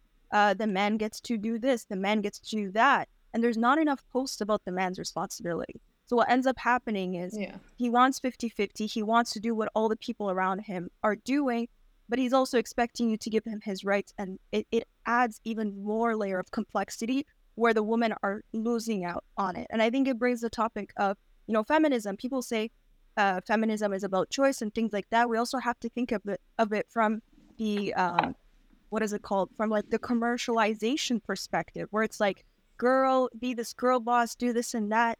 A lot of times it gets very complicated within the Muslim community because when you merge the two, it just you know, women do end up losing out on a lot when it comes to that. But I was gonna say, if it's 50 50, there's no stability. Like the older you get, like the further along in your marriage that you get, it's gonna be like, okay, well, I paid for this, so this is mine. And, you know, like it, it's like, instead of having just like one person providing for everything and you know, like this person provided for me, it's just like it becomes a competition. It's like, oh, well, you can't mm-hmm. use that because I'm the one that bought it. And like it, it's stability. You you need stability because I don't know. I, I, I could never go 50 50. For me, when it comes to financial, I don't. I think it's hundred percent to zero. I think the man should provide for his family. I don't know. I'm just raised that way. Obviously, Islamically, that's how it is. But I'm also raised that way. Like my dad always taught me, he's like, "Yo, he's like, you will never allow your wife to purchase anything." My mom reminded me of that. And the one thing that allows me to be that resonates in my head is like, I would never want my wife or my kids to ask me for something that I can't afford. So I would rather sac- like I would rather sacrifice now in my 20s versus when my 40s and I'm married. I'm like I can't able to afford anything. So I think when it comes to financial, if you're a man, you're going 50-50. You're just a loser in my opinion. But I do also believe as a man, you have the right to clean the house if you live in it. Like my mom has this rule: if you live in this house, you're cleaning the washroom, you're cleaning the dishes. So me and my brother, like, we'll take turns. Like, yo, you do the dishes this time, I'll do a vacuum. You go clean the washroom, I'll do this. Like, we'll, well, like I don't want my mom getting tired. And I think you as a guy, if you're if you're gonna go help, not help your mom and help your wife, you're not a man in my opinion. Again, like you can call me out, but that's who I am. Like sometimes I see, like even a small example, like Mo. I'm just kidding, like if you don't want, uh, uh, if you don't want me saying this. Sometimes five years ago, like when we would like when we started recording, he would say, "Yo, I'm gonna take my mom out for errands. I'll be back in three hours. We can record after." Even though we'll we, we'll be, we have to record the guests, he'll like, "I'll be back in three hours." I started learning from how his treatment to his parents, and I think that also will translate to how you trans to how you are with your wife. Not 100 percent all the time, but it can obviously give and take. It's like if you're good with your mom, you're good with your sister, and it's genuine intention. It's not like ugh, let me go do it. It's like obviously you want to do it. It's, I think it's a good habit because a lot of guys who are my age, I can I can speak highly for them. I can speak for them. Some of them, one of them said, "Ah, man, I want to like, like, I want like back home where the wife cooks, where the wife does this. I'm, I don't care if my wife cooks. I even told my mom, I'm like, Mama, if I go to Chick Fil A with my wife, I'm good. Like, I'm chilling. Like, I don't, I don't really care what me and her do. Doesn't have to be no food. Is like the the the uh, creativity in terms of like thinking of making a meal together or whatever is the beauty about it. Because then when you are successful, successful, inshallah, look back at those hard times, you can like laugh at them and like be like, wow, one time we were here. Versus like always trying to make a, I guess a Barbie or like a Cinderella moment. I don't think we understand when uh, it's said that women are three times better than men in Islam. Like we do not understand that whatsoever, and when you try to take it in, it's like the burden that you guys take on, especially with the monthly period on top of that. Still having to go to work, still have to go to school, still have to function, can't react despite the pain you have to go through. It's incredible. So for men, we really have to take a step back and humble ourselves because the things that you guys do on a daily basis, you guys make it look easy. And because you guys make it look easy, we as men take it for granted. And that's why you have something like feminism, a reaction to the anger that women have felt for generations.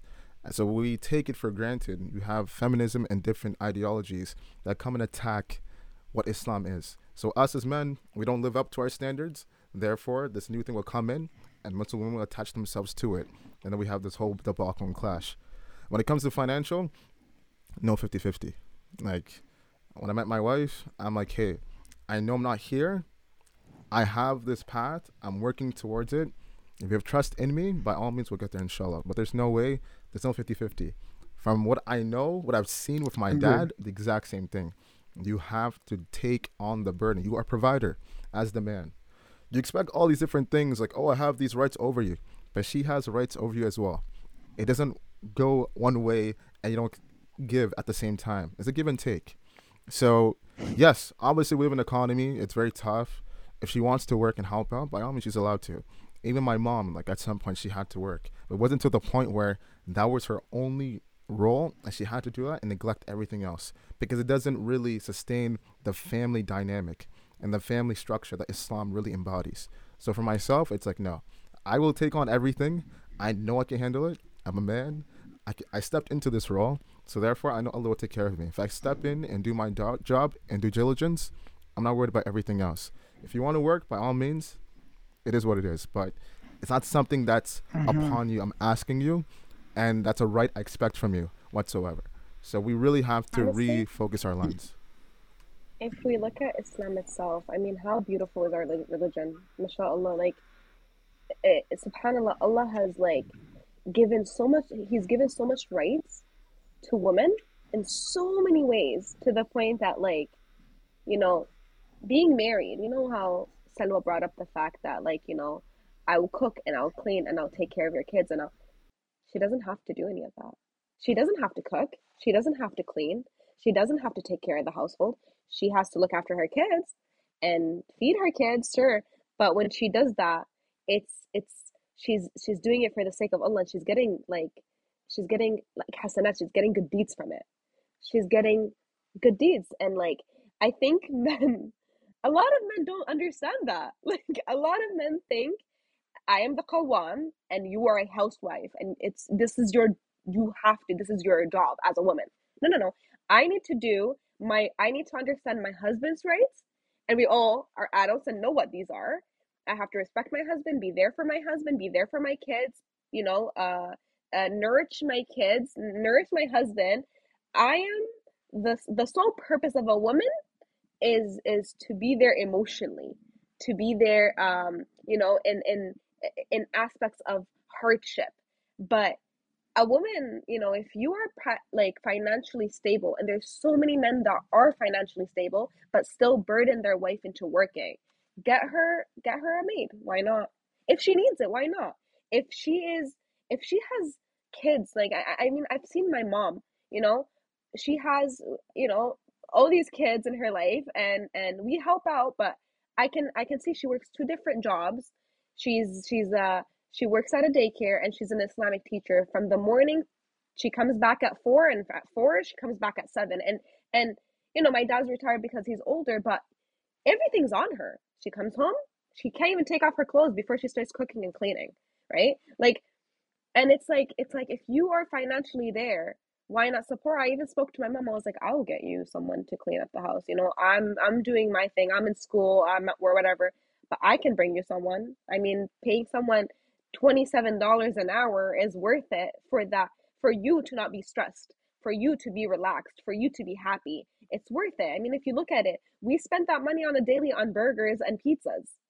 So it's it's priority. That's what I always tell people. What are your priorities? Like is your don't tell me you don't have it. People that use the whole term I don't have it, I'm broke, you do. Especially if you're making a good income. Everybody has it. You choose not to do it. And you priority your priorities are something else, like a brand new car, uh, uh brand new Jordans. Um, your priority is going out with the boys, going on vacation, going and eating out every day. These are your priorities and these are not priorities. So so like subhanallah like like going back to my point Islam brings so much. It brings so much joy. That that whole term feminism.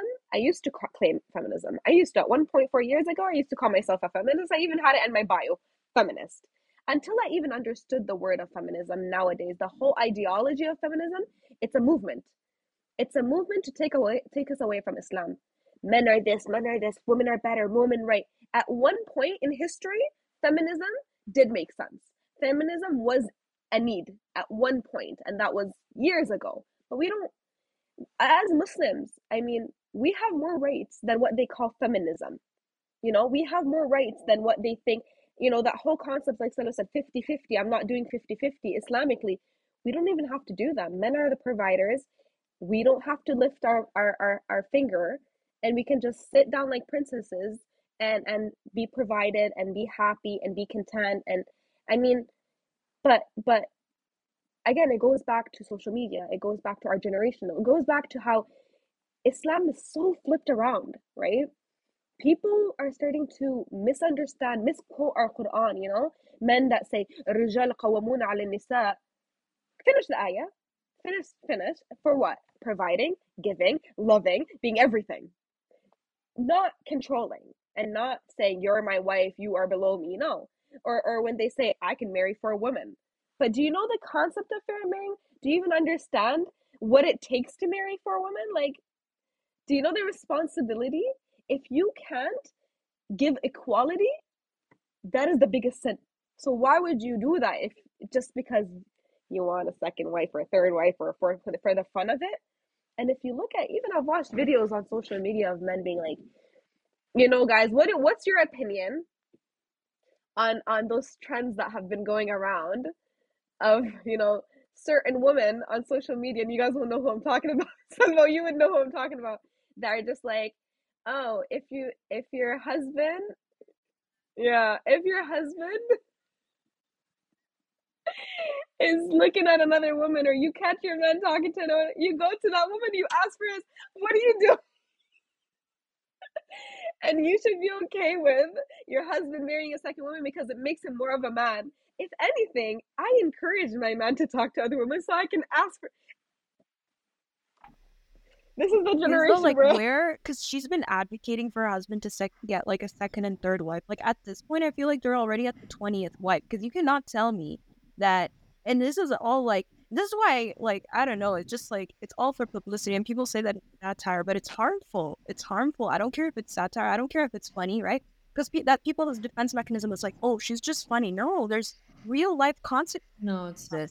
like there's women comments i've seen the comments. I've seen the girl the men being like to the point they're sexualizing her like you're this. Where can i find you? Like whoa what are you doing?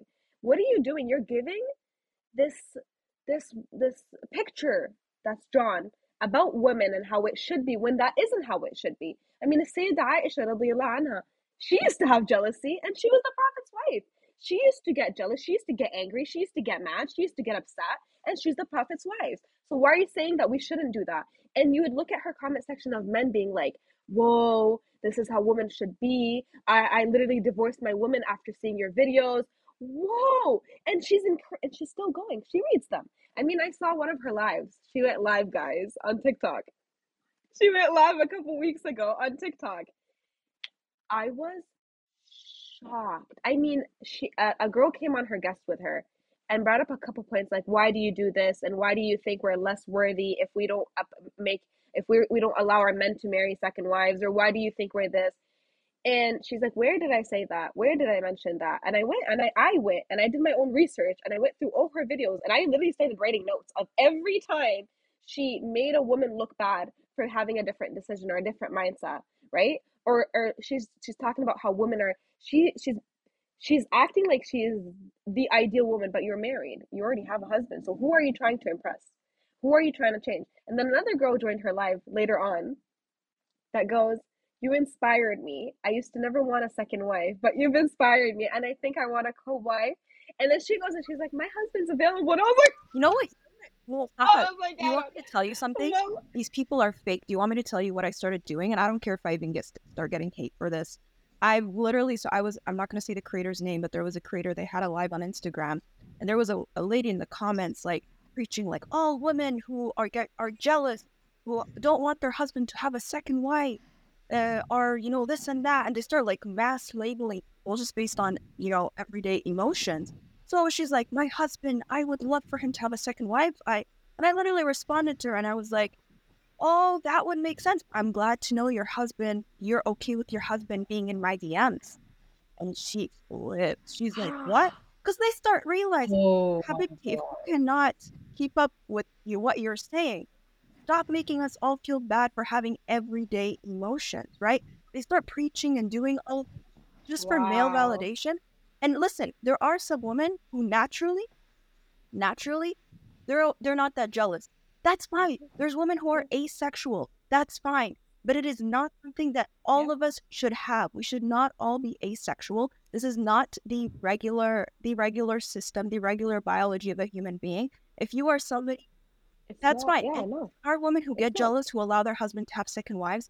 Props to you. You do you, girl. You do you. But don't come labeling us all as abnormal or that we need to be fit. See, you just said men approach women and say, I want a second wife. Men. A woman wouldn't go to her husband and say, Hey, I want you to have a second wife because best believe I've been reading like those Reddit stories and those stories of like, you know, real time stories of women literally saying, I fell in love with my co wife. I fell in like I I wanted sorry guys. I wanted him. I wanted him to marry a second wife, and I think I love my second when my husband goes to work. You know, we do. I mean, at one point, I'm not gonna lie, you know, I had a guy tell me, wait, if I have a second wife, No. I can't. This was was like, I'm coming. I know. And I was like, and that person no, was on their deen, and I was like, no. to say that. They're like, no, I genuinely don't know. Like, isn't that how it I is? Would have no. No. I would have died laughing. and and they actually You know what's it. funny? like they didn't know they were like wait that's what i thought that was like i thought you could i'm like you think you think allah's gonna encourage hmm. that i mean you know what you should do you should read about Lut and Qawm Lut. that's what you need to do Osama, tell them about the time zone. Remember our Time friend with multiple wives? Oh yeah, I, I was gonna bring that up. I was gonna bring. I was gonna bring that up. This this guy. This is like maybe four years ago. We're having a conversation. He actually made me laugh. It's obviously like you know, if you want to marry a second or third wife, you have to let your wife know and like put it in the contract. They have to. Be, they have to be okay with it, right? And obviously, like you have to treat them equally. This guy had no idea you had to do any of that. So one time we were having a conversation, and he was. I was maybe I was 24 at the time, so we were like at this point, me and Mo were still single, and this guy was he's obviously a lot older. He's like, yeah, man, you gotta marry a f- second, third. I'm like, buddy, I can't even find a first wife, let alone a second, third wife. Where is this knowledge coming from? And he's like, yeah, man, you know, it's it's sunnah. I'm like, first of all, I'm like, you don't have to like let your first wife know, and two, you gotta treat them equally. He was like, so they can't live in the same house. I'm like, which girl is gonna allow her like otherwise living in the same house? I'm like, you're crazy. He's like, what do you mean you have to treat them equally? I'm like, bro, if you buy one girl, one wife a car, the other one's getting a car. He's like, what? And I'm like, yeah. And he's way older. He thought he's just able to marry four wives, Put them all like it's like you know the like postal a day, service, right? yeah all, all in one house. Like each one has their own bedroom. And I'm like, and I'm like, bro, ain't no way, ain't no wife. And then I remember he thought me and he thought me and Muhammad were lying. I'm like, no, we're like, bro, this is how it is. I'm like, you can't just marry without their consent. If like if they don't want you to marry a second wife in their contract, you can't. I'm like, yes, there's some wives who will allow it, but I'm like, you can't just hide it from them. And I don't know why these a lot of these Muslim guys saying you can't. You honestly can't. And he was going with this like you know his I guess his dawah. I'm like, listen, bro, stop telling me to marry a second wife. I can't even find one, and I'm 24. At that time, he was like 30 years old. And I'm like, buddy, listen. I'm like, you need to like fact check where you're. Where, where, like, I'm not sure if you're listening to Sheikh Instagram, whoever you're listening to, but you gotta go back and fact check what you're saying, because he was really adamant of like marrying four wives and obviously allowing himself to put them all in one house. I'm like, if you can or find t- me different a time zones or that different allows time that, zones. in in different time zones, because he, he was he wanted to marry girls like like one girl in like the Middle East, one girl in Africa, one girl in like Europe. I'm like, buddy, listen. Akon or something. Hey, I'm like, how much money? I I, I don't. uh, Pit, this thought he was like Pitbull or like Akon thinks he can travel, but he just made me laugh because at that point, his reality of, of marriage was probably was maybe more different. I haven't seen him. We haven't for- seen him for, like, since. I he's, obviously, he's, he's he's probably married. I'm not gonna He lie to you, like, different disappeared. but I, I can disappeared. tell you, I but I can tell you a lot of guys their perception of marriage is just what they see either on like you know like online or like their their perception of like intimacy is like what they see online and a lot of it is is obviously false. Like when you go on social media and you see Kylie Jenner like with her boyfriend that's not really love is. That's what I always say and I, I respect Muhammad about this really really much is he never will never post his wife on a social media. Go to his Instagram account right now you'll never see anything about his wife. Never. Not a story not a Ramadan thing and I think the more secret you are about your even your friendships in your life the better off you will. No one needs to know 100%. No, you're right. what goes on in your You're life right. Um, you mentioned you. What was that point you made? Oh, it like ran out of my head. Damn, I, I literally just forgot. About what? I forgot. I totally forgot. You guys can talk. It's fine. What point? About like the married four wives or Yeah. like oh, yeah. trying to convince me to Sunnah. You said sunnah. There's a huge difference Yeah. between fard and sunnah that people don't understand. Of course. I always hear men that say, "Are you telling me I can't have my Islamic rights?" I'm not telling you you can't start praying your fard, start doing your fard, start doing everything you have to do. Then tell me about sunnah, right? Like sunnah is not Well, an yeah, obligation. exactly. Fard is your obli- obligation. But if I people say, well, if you write it in your contract that you don't want a second wife, and he signs it, uh, that's not fair because that's removing his Islamic rights. That's not removing his Islamic rights. This is a sunnah by the end of the day. It wasn't a fard men have to marry four wives, and this is fard. So what Islamic rights are you talking about? Islamic rights, or are you talking about sunnah and it being a choice? I mean, if I'm a, I'm a wife, and I told this, and I'm very open about it. I'm like, my husband can get a second wife, 100%, but I ain't gonna Yep. be his first. He can go for it. I mean, listen, and I told this to my own fiance. I was like, if you decide the day that you're gonna get a second wife, to me, I am not the first wife anymore. I am gone, and I'll get myself a second husband by marrying someone else. That's mm-hmm. what I'm gonna do. and he goes, "Whoa, what? You can't do that." And I was like, "Oh, 100 percent, I can divorce you. A hundred. What you want the mahar back? You can have your mahar back. Like a hundred percent, I will do khula with you and get another husband." And to him, he's like, Wait, I'm like, yeah. Did you know that women can actually get divorced and get another husband? That exists, guys. It exists. So if I'm a woman and I don't want that, I will leave you easily because I don't want to ever feel like it's competition. But that's me, right? That's like you said. Other women are okay with that. For me, I don't want to ever have to compete. I don't want to. The jealousy I have. I mean, him going to California for ten days. I'm literally like crying every night. you think a Yeah. second wife? No, no, no. That's never gonna happen, right? But by all means, I'm not stopping your Islamic rights. You go do whatever you want. Get a second, third, fourth wife. I don't care. I'm just not gonna be a part of it, and that's my right. People only want to follow the sunnah when they choose to. Like sunnah to get four wives, but what about your sunnah prayers? They'll, they'll forget about that. It's always they'll pick and choose what sunnahs to follow, and then at the end of the day, it's kind of like hypocritical. If they implemented the sunnah to fast Mondays and Friday, Mondays and Thursdays, bruh, your desire would go down. The Prophet said that if you fast, if you have a desire fast, so maybe start with that. And perhaps your desire to, you know, sleep with more than one will go down. Just saying. I was gonna say pray your sunnah prayers first and then do the other sunnahs. Yeah, for a lot of guys, it's just like, hey, we'll indulge in these different things. As long as we show it to the masjid on the 27th night of Ramadan, we'll be good. Like, Allah forgive us. And it's just like, that's not how it works. Hey, bro. That's not how it works. a lot of these Muslim guys would be like, "Yo, man, I need to find a wifey immediately, bro." And obviously, like they're like at the club on Friday nights with their boys. I was just gonna say, uh, go back to what Muhammad said uh, earlier about um, I know we're going backwards, but I just had had a thought about something of um, your your dad saying um, if there's a conflict between you and your wife, keep it between you and your wife, keep it inside the house. And that is very true because I experienced that. I lived through that for 12 years and I experienced a lot of emotional and physical and mental abuse by my ex husband.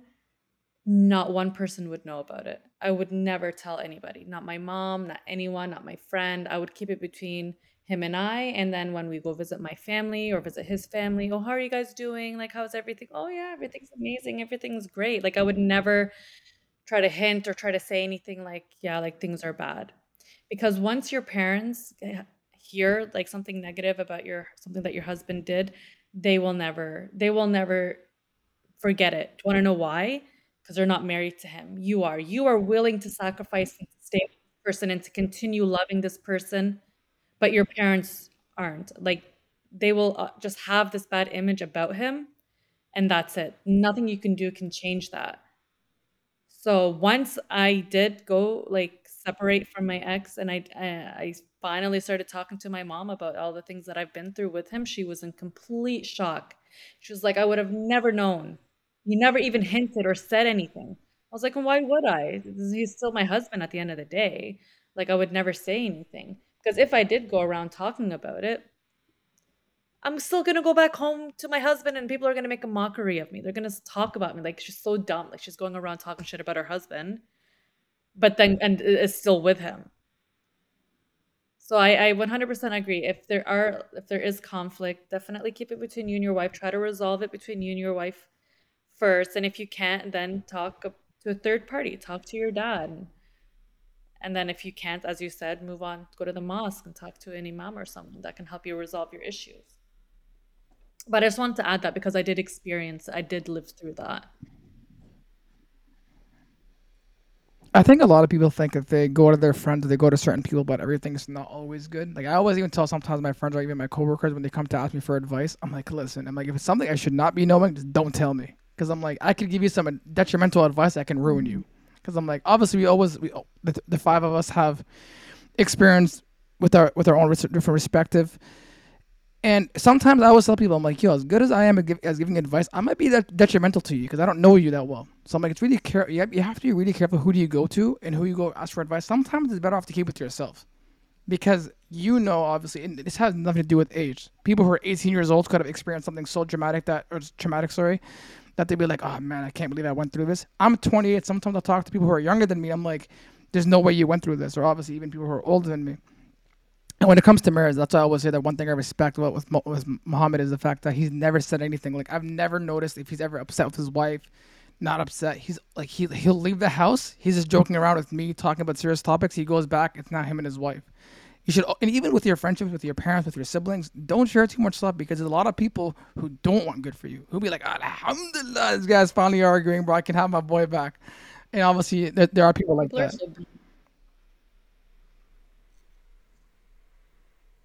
that's what makes me so angry because during the time of the prophet peace be upon him the sahaba there was so much barakah in marrying a woman that was divorced things happened. You had war, you had trials, tribulations, people traveled, they didn't come back, someone died. Like all these things happened. And the Prophet, peace be upon him, asked, Who wants to marry this woman? Nobility. She's not she's a respectable person. She might have a kid. She might have married someone before, but her being divorced is not a negative connotation or stigma. And people really rush to marry this person. But somehow along the lines, even my culture, like marrying a person that's divorced looked down upon.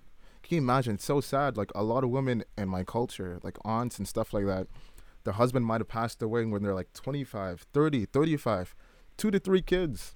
And they have to mentally tell themselves they're never, ever going to get remarried. No one's ever going to remarry them again. That is the hardest thing. And I think for myself, when I went back to Ghana and I saw their faces, it's so heartbreaking to know that they have to find they have to find peace in being isolated, and it doesn't make any yeah. sense. You know what's like really sad? Like it's it's.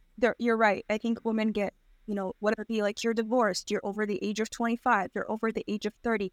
Like there's different things that people have where it's like a woman, oh she it means she's not desirable. And you know what's so sad is And I don't know if other women experience the same thing, whether it be a woman who's over 30, a woman who's over 25, a woman who's divorced, a woman who has children.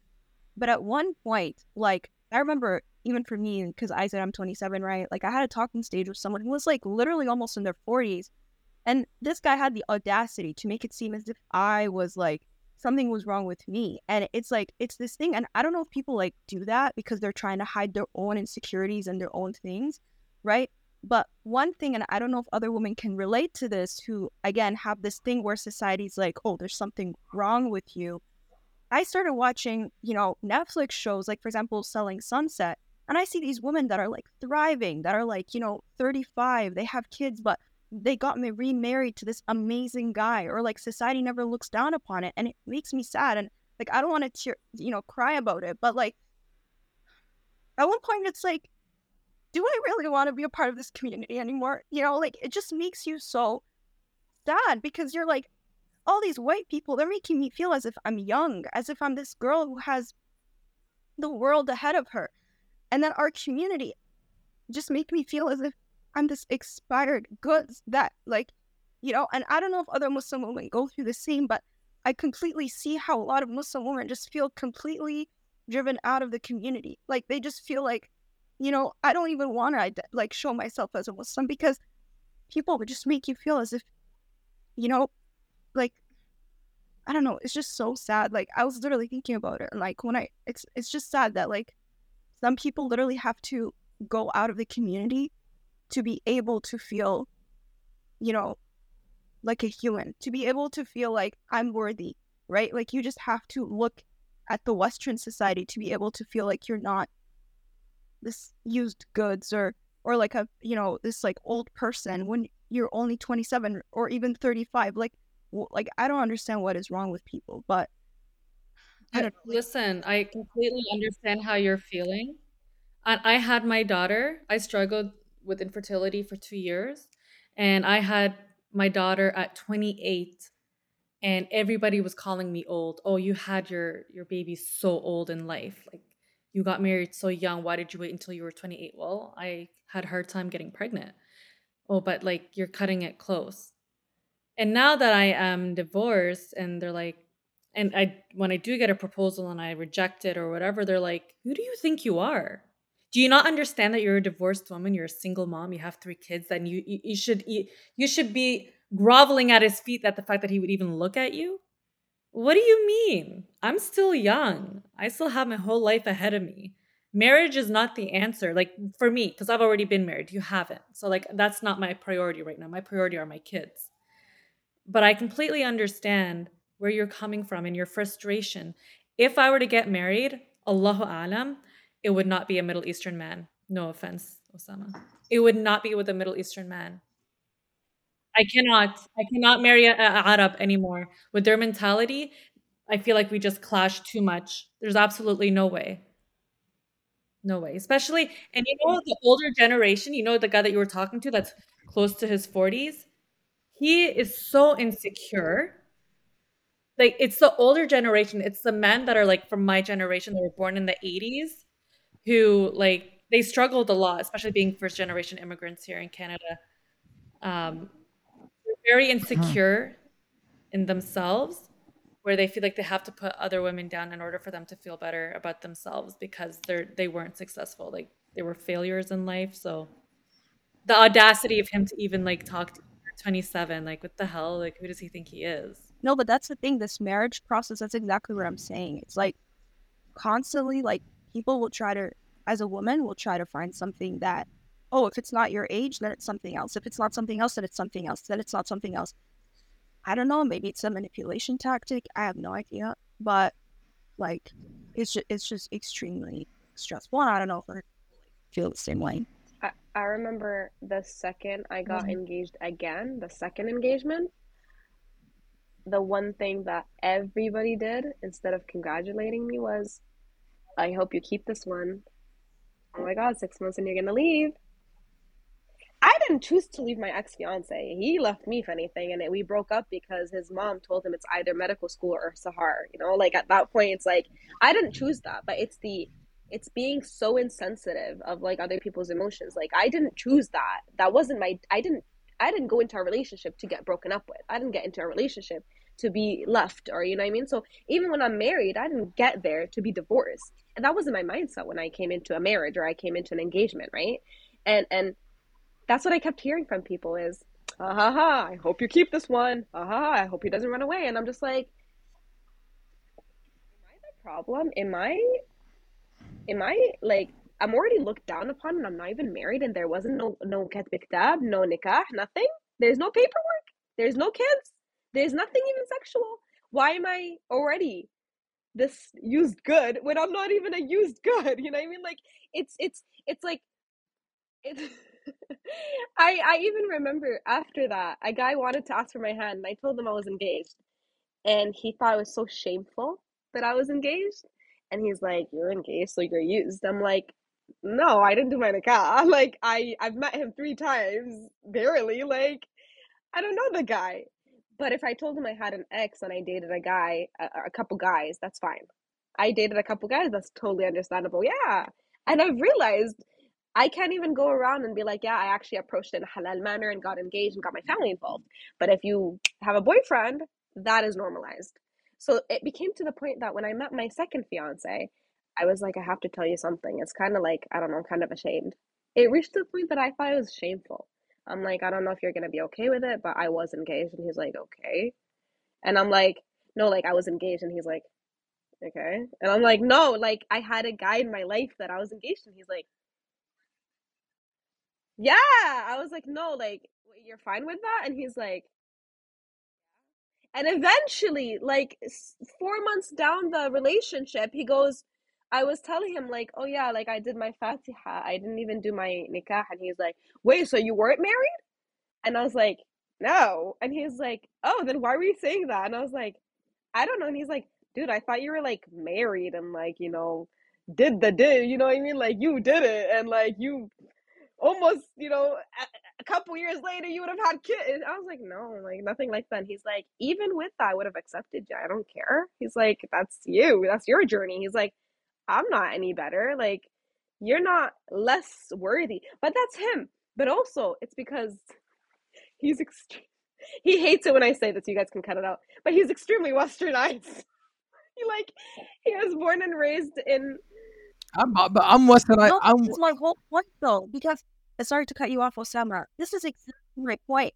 It's like the religious guys are the ones who are judgmental, are the ones who do not actually, unfortunately, and religious follow the Quran and Sunnah to realize that Khadija radiallahu anha first marriage was actually a divorce. She was first divorced and then a widow. And they're the types of person people that would be like, no, uh, like all the Prophet only married people that were widows, not divorcees. No, Habibi, look at the Sira. Look at the Sira. And this is exactly what I mean. And it kills me because inside, because it's like a lot of men who are not that religious, who are more westernized, which is, you know, it has its positives and its negatives are weirdly enough sometimes the men that actually follow things in the Sira without them even realizing it. Without them like, you know, like past sins, for example. They're the types to be like, look, man, I'm I'm gonna judge you for who you are today. But a lot of quote unquote religious men would be like, so 1996 on this day, what did you do? What happened? Did you ever do this? Did you ever do that? Osama, sorry, go ahead. I feel like I cut you off. No, it's okay. I love your point. I was just gonna say that uh, to add on to both your points. I'm actually more westernized in terms of like I'm more of a white boy Arab in a good way though. Like I'm again like I like the Canadian culture, but I'm not gonna go drinking or none of that stuff. Like I love hockey, which is ironic because there ain't no Arab person watching hockey. I love hockey. Ask anybody, and i will get to my point. Ask anybody. I'm like, deal. Like for example, one time me and Muhammad went to dinner, it was like the hockey playoffs. He was paying attention to basketball, love basketball, but I was the only guy. No white person was watching hockey except for me. I'm like, put the hockey game on. But the thing I want to say is this: is like for me, I have one rule, and the rule is be anything you do before you met me is anything you do before you met me. I don't care if you're divorced. I don't care if you're whatever you did. You did drugs, you drank. That does not concern me. And I'll tell you why. Is because we all do mistakes. We cannot hold people to standards and be like, I expect you to be this. Expectations is what allows us to fail.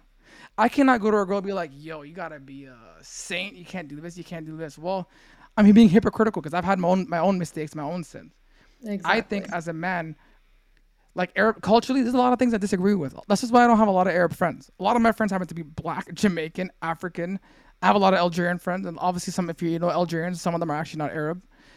And uh, a lot of the times when I have conversations with them, For me, it's like I realize a lot of my Palestinian friends are wrong with what the way, the, or even my Lebanese Are friends, they're wrong with the way they treat their are women or how they think toxic of their than women. Palestinians? Well, listen, the, a lot of them I can't I can't be exposing them like this because I have a, I grew up Are with you? them. Where? Listen, but listen, the, the Algerians I know they're only talk to when it comes to soccer. Aside from that, it's like you know, it's Algerian. Yusr situation. I settled But- for the North African guys. Sorry? I went for the Algerians. Yeah, but- They're but the thing is, like, toxic than us. even to but even even to Salwa's point, like she was saying that she goes if she she was to marry, she would go marry outside of the Middle Eastern culture. I understand that because at one point I even did not want to consider an Arab just because I don't get along with them as much. Because a lot of the times Arabs would be like, "Ugh, "Shuhad, you're not married yet. You're 28." I'm like, bro. As uh, one of the, one of the Arab dads went up to me and legit gave me a lecture. He's like, I'm like, he was like, uh, he's like, you know, you'll never get married if you like you don't try. I'm like, bro, what are you talking about? I'm like, you make it think like it's if if I was Allah astaghfirullah, I would have got married immediately. Like I'm, I'm not sure what, what's wrong with your with with your brain and how it processes information. I think a lot of men have to understand, even a lot of women have to understand. One, don't judge anybody by their sins or by, by their mistakes. You as people don't have to tell so and so if you did something 20 years ago, 15 years ago. That's up to you. If you fully repented, you no one has no one else has to know unless unless you know what's gonna come back, then I would say go tell so and so, hey, I did this, I got arrested, or like I think it might come up just to let you know, so and so. But if you know it's never gonna come up, it's between you and Allah. You don't have to say it. Men who judge, yeah, I was gonna say men who who judge other women are hypocritical. You as an Arab man, you as an African man, Jamaican man, whatever, keep your mouth shut. Allah has brought you a, a princess, a queen to you, and her dad's not gonna let her go without him believing in you, allowing that you're gonna take care of her. And again, like a lot, of, a lot of my friends will be saying, "Oh, you're only saying that because there's a woman on the podcast." No, I've been saying this my whole life, and I, I really haven't. I, I just really think I have a sister too. Like my sister, if someone, even my brother-in-law, I love him, but like she, like watching her go through her process and see how she went down before she got married, it was interesting to me. Even Muhammad, like who was like not my blood brother, but like I consider him my brother. Watching him and how, how he did, how sometimes he he even did certain things he would ask it. Sometimes you have to swallow your pride as a man and be like, okay, cool she was living without me for a couple years. I have to accept that she sinned by herself, and you have to accept that, like it or not. every, and, well, every Muslim, every human is a sinner. Every human, and I've learned this the hard way too. I've learned this where I've met people that prayed and that memorized the Quran and that drew such a perfect picture. But, you know, and I'm going to make another point about households, right? That drew a perfect picture of like, wow, they're so religious, but they've done the most. And it doesn't have to be that. You guys understand. It doesn't have to be, I slept with this person. No, no, no. But you can do everything but that, and that's still wrong. You know what I mean? Like, and and it also depends on the character, like a guy's character. I've I've met people where they would say, "Yeah, like I spoke to this person and that person and this person and that person. And I did this and that and this and this girl's body was like this and this girl's body was better than that girl's body." And I'm just like, "Why do I need to know this?" Right? Or like, I'm just letting you know, like I used to do this. I'm letting you know I used to do this, but I've never had sex sex. I've never had that. I never I never did that. But I did everything that would lead to that, but that. That's when I stopped myself and that's when I know I'm a good person because I, I I don't I don't drink. I I pray and I read Quran and but I done all this. But I keep my prayer can like you know what I mean? And then I've met other people where I don't want to talk about my past. I do have a past. I I hate my past. I was really young. I really don't want to talk about it. I don't want to go back to it. Um, I will tell you, I do have a past. Will you be okay with that? Like, are you gonna accept me for that? I, I've repented. I don't want to go into details, but I will tell you the basics: A, B, and C. I did this, this, and that. I used to do this, and I used to do this, and I used to do this. But I don't want to go into details, and I don't want to discuss it. I don't want to talk about names. I don't want to mention names. I don't want to do it. You respect that, because I used to be the type to be I like, wouldn't. You wouldn't. I wouldn't. See, but No, that's different. like, to me, to me, I'm always like people send, right? If you're telling me like Osama said, if you used to drink, if you used to party, if you used to do that, and you stopped it and you've repented, in my opinion, no man is perfect and no woman is perfect. In my opinion, and I've seen it all. I, I promise you, I've seen it all. I've seen the versions that act worse than the non-versions. I've seen, I've seen the Yeah, but they could use that against you. They could use that against you in the future. Like, if you were to fight over anything, or if they made a No, right mistake about about something, You're and they'd be like, "Oh that. yeah, But I'm talking about like men anything. telling me, right? I rather for me, I accepted the fact that men have passed. I used to not. I used to be like, I want a guy that has, yeah. you know, but that was me at one point where I'm like, I want a version. I want a guy that's perfect. I want a guy that's on his deen, that's never drank, that's never partied. But I've realized even if they've never drank or have had sex or whatever, they've done everything else, you know, that's not that, you know, but that's not the only, and they think that this is less than that. And I've told this to my friends. I was like, I know people that are, you know, you know, there that haven't even done it, that haven't done it, but they've, you know, mm-hmm. they go out and they go party and they expose their bodies and they do everything but that. That doesn't make them innocent. That doesn't make them innocent. Meanwhile, there's I know uh, you know there there's so and so that at one point made the mistake and fell in love and had it and did it, whether it's a girl or a guy, at one point when they were younger and regret it and then became closer to their deen and got closer to Rabna. And then, you know, they're way better than that person that's still doing it but didn't do the you know you get what I'm trying to say? Like it's like you're right, Salwa, about not telling the guy. And I'll be honest with you, there are things that I've told that were held against me that weren't even a big deal. Like, oh, I spoke to this person. Oh my god, you spoke to that person and he looks like that or he is like that. Oh, you're oh, what type of person you are for even talking to a guy like that. And that's just talking. So like imagine, right? Like that's so childish.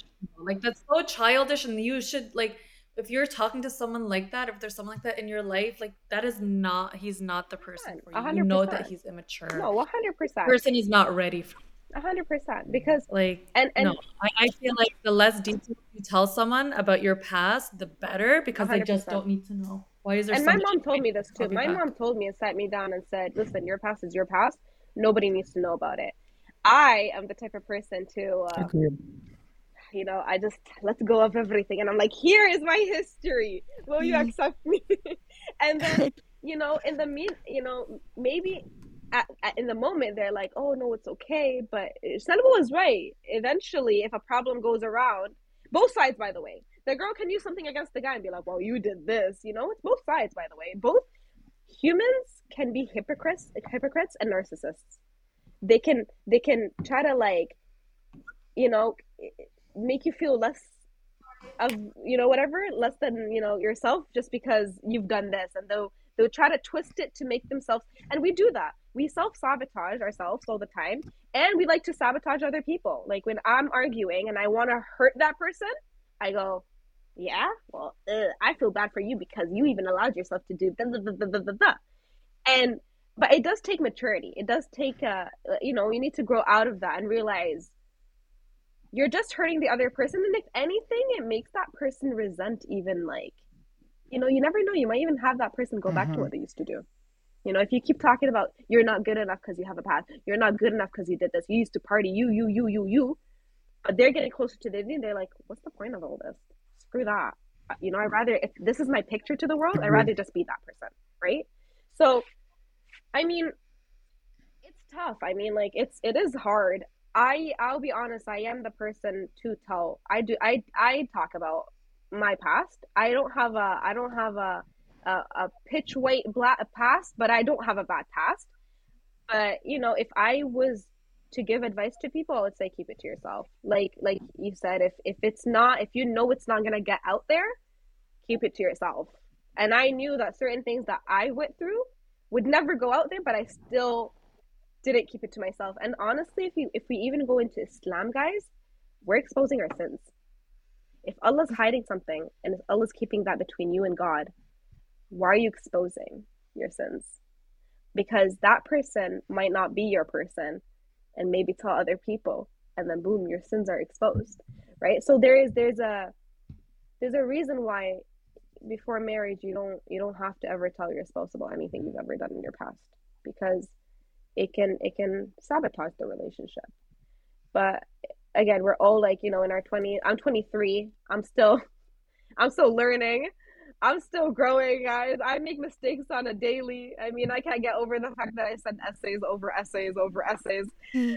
I still can't get over it. Even when my mom was like, read it to me, I was like, I'm too ashamed to read it. And when I was reading it, I was like, I said that. It's like I was, my mom was like, why'd you say all this? I'm like, I don't know. I just, I just needed to talk to, and I just, I just went crazy, mom. my mom looked at me. My mom was like, "And you think you're gonna get married and you're ready to open a house and be married?" And I was like, "Yeah, I think so." you know, Inshallah, you'll have a PhD in uh, interpersonal dynamics.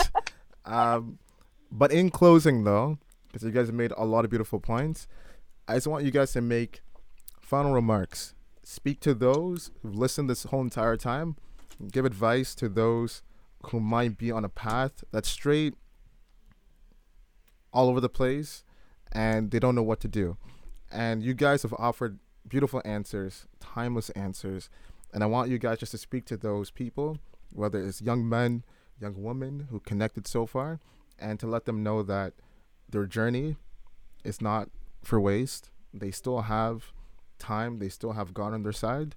And what could you offer them that you usually offer yourself during the moment of reflection and introspectiveness? I think wait, like closing remarks, right? Like just I would say um always remember that it's your decisions, not your conditions that make who you are and a big part of your decisions are like what you do every day, who you surround yourself with, who you allow to have an opinion on your life or to have an influence on your life. That's a big part of who you become, right? And including how how you see Allah subhanahu wa ta'ala as well, because like if you have people around you all the time telling you, Oh, you you know, you didn't hit this mark or you didn't do this or you should have done this or always um blaming you, you start, you know, having doubts in your qadr and in things that are supposed to be meant for you, right? Um, so I would just say remember that it's your decisions, not your conditions, and you always have the decision. You always the decision is in your hands to do whatever you want to be able to live your most authentic and best life. Um, my advice would be to pray your prayers. Be such a mom. I love it. don't hurt anybody's feelings. Don't do uh, to others what you wouldn't want done to you. And if you're a young man that wants to get married, make sure that you are mentally and emotionally stable and ready to take on another human being in your life to support. And um, I mean, I guess that's it. I don't know. Just be a good person. For Allah. Um, I would say this is so tough. I can talk for hours, but when it comes to like say something for the young people, give advice, I'm just like ah, I don't know what to say. um, stay true to who you are and always reflect. I would say always reflect, always, always, no matter what you do in life, no matter how you approach it, whether it's work, education, relationship, school, always you know, think about your actions, think about what you have to say, think and if you make the mistake, it's okay. It's not the end of the world. If you make a mistake, just reflect and go back on and just fix it. Be the be a better person and learn from it. If you make it once, twice, three times, four times, it's not the end of the day. It's not the end of the world. You can if you have it honestly I always tell people as long as you live in this world and as long as you're breathing, there's always a chance, right? As long as you know you wake up and you're healthy and you're content and you're good, you're you're you're great you know? Uh, another thing i would always you know i i tell people is istighfar dhikr istighfar. Always put allah in front of you no matter what you do no matter what you accomplish no matter how bad you've messed up or you've done good put allah in front of your eyes and always thank allah for everything whether it's good or bad um you know by the end of the day we we can be at our lowest point but you know if if we have iman it's always there's always a bright side you know? Um by the end of the tunnel there is light right? Like so i always i'll i'll say just just stay true to you be good to people um and yeah like and be good to you yourself yourself. Always love yourself. Love yourself before loving anybody. Be happy. And this is an advice i take for myself and i've been thinking about this recently too. Love you before loving anybody. Be happy with you and do not rely on anybody to give you happiness because if you expect happiness from people you will never be happy and content. Because you are in this world for yourself. You're going to leave this world. You came by yourself. You're going to leave this world by yourself. You're only for you and relationships your parents they're not there for you forever even relationships they're not always there for you so you need to be happy with you to be able to thrive to able to be able to move forward and and yeah just keeping you know um make it a goal to to leave a good um footprint in this world you know be be good You guys thought we were done? I don't think so. We still gotta wrap it up. Please follow me at Kusa300. Follow my co-host Muhammad at Muhammad.global. Make sure to follow our page at Instagram. Also, make sure to subscribe to all our platforms. We drop every Wednesday at 12 p.m. Thank you. We'll see you next week.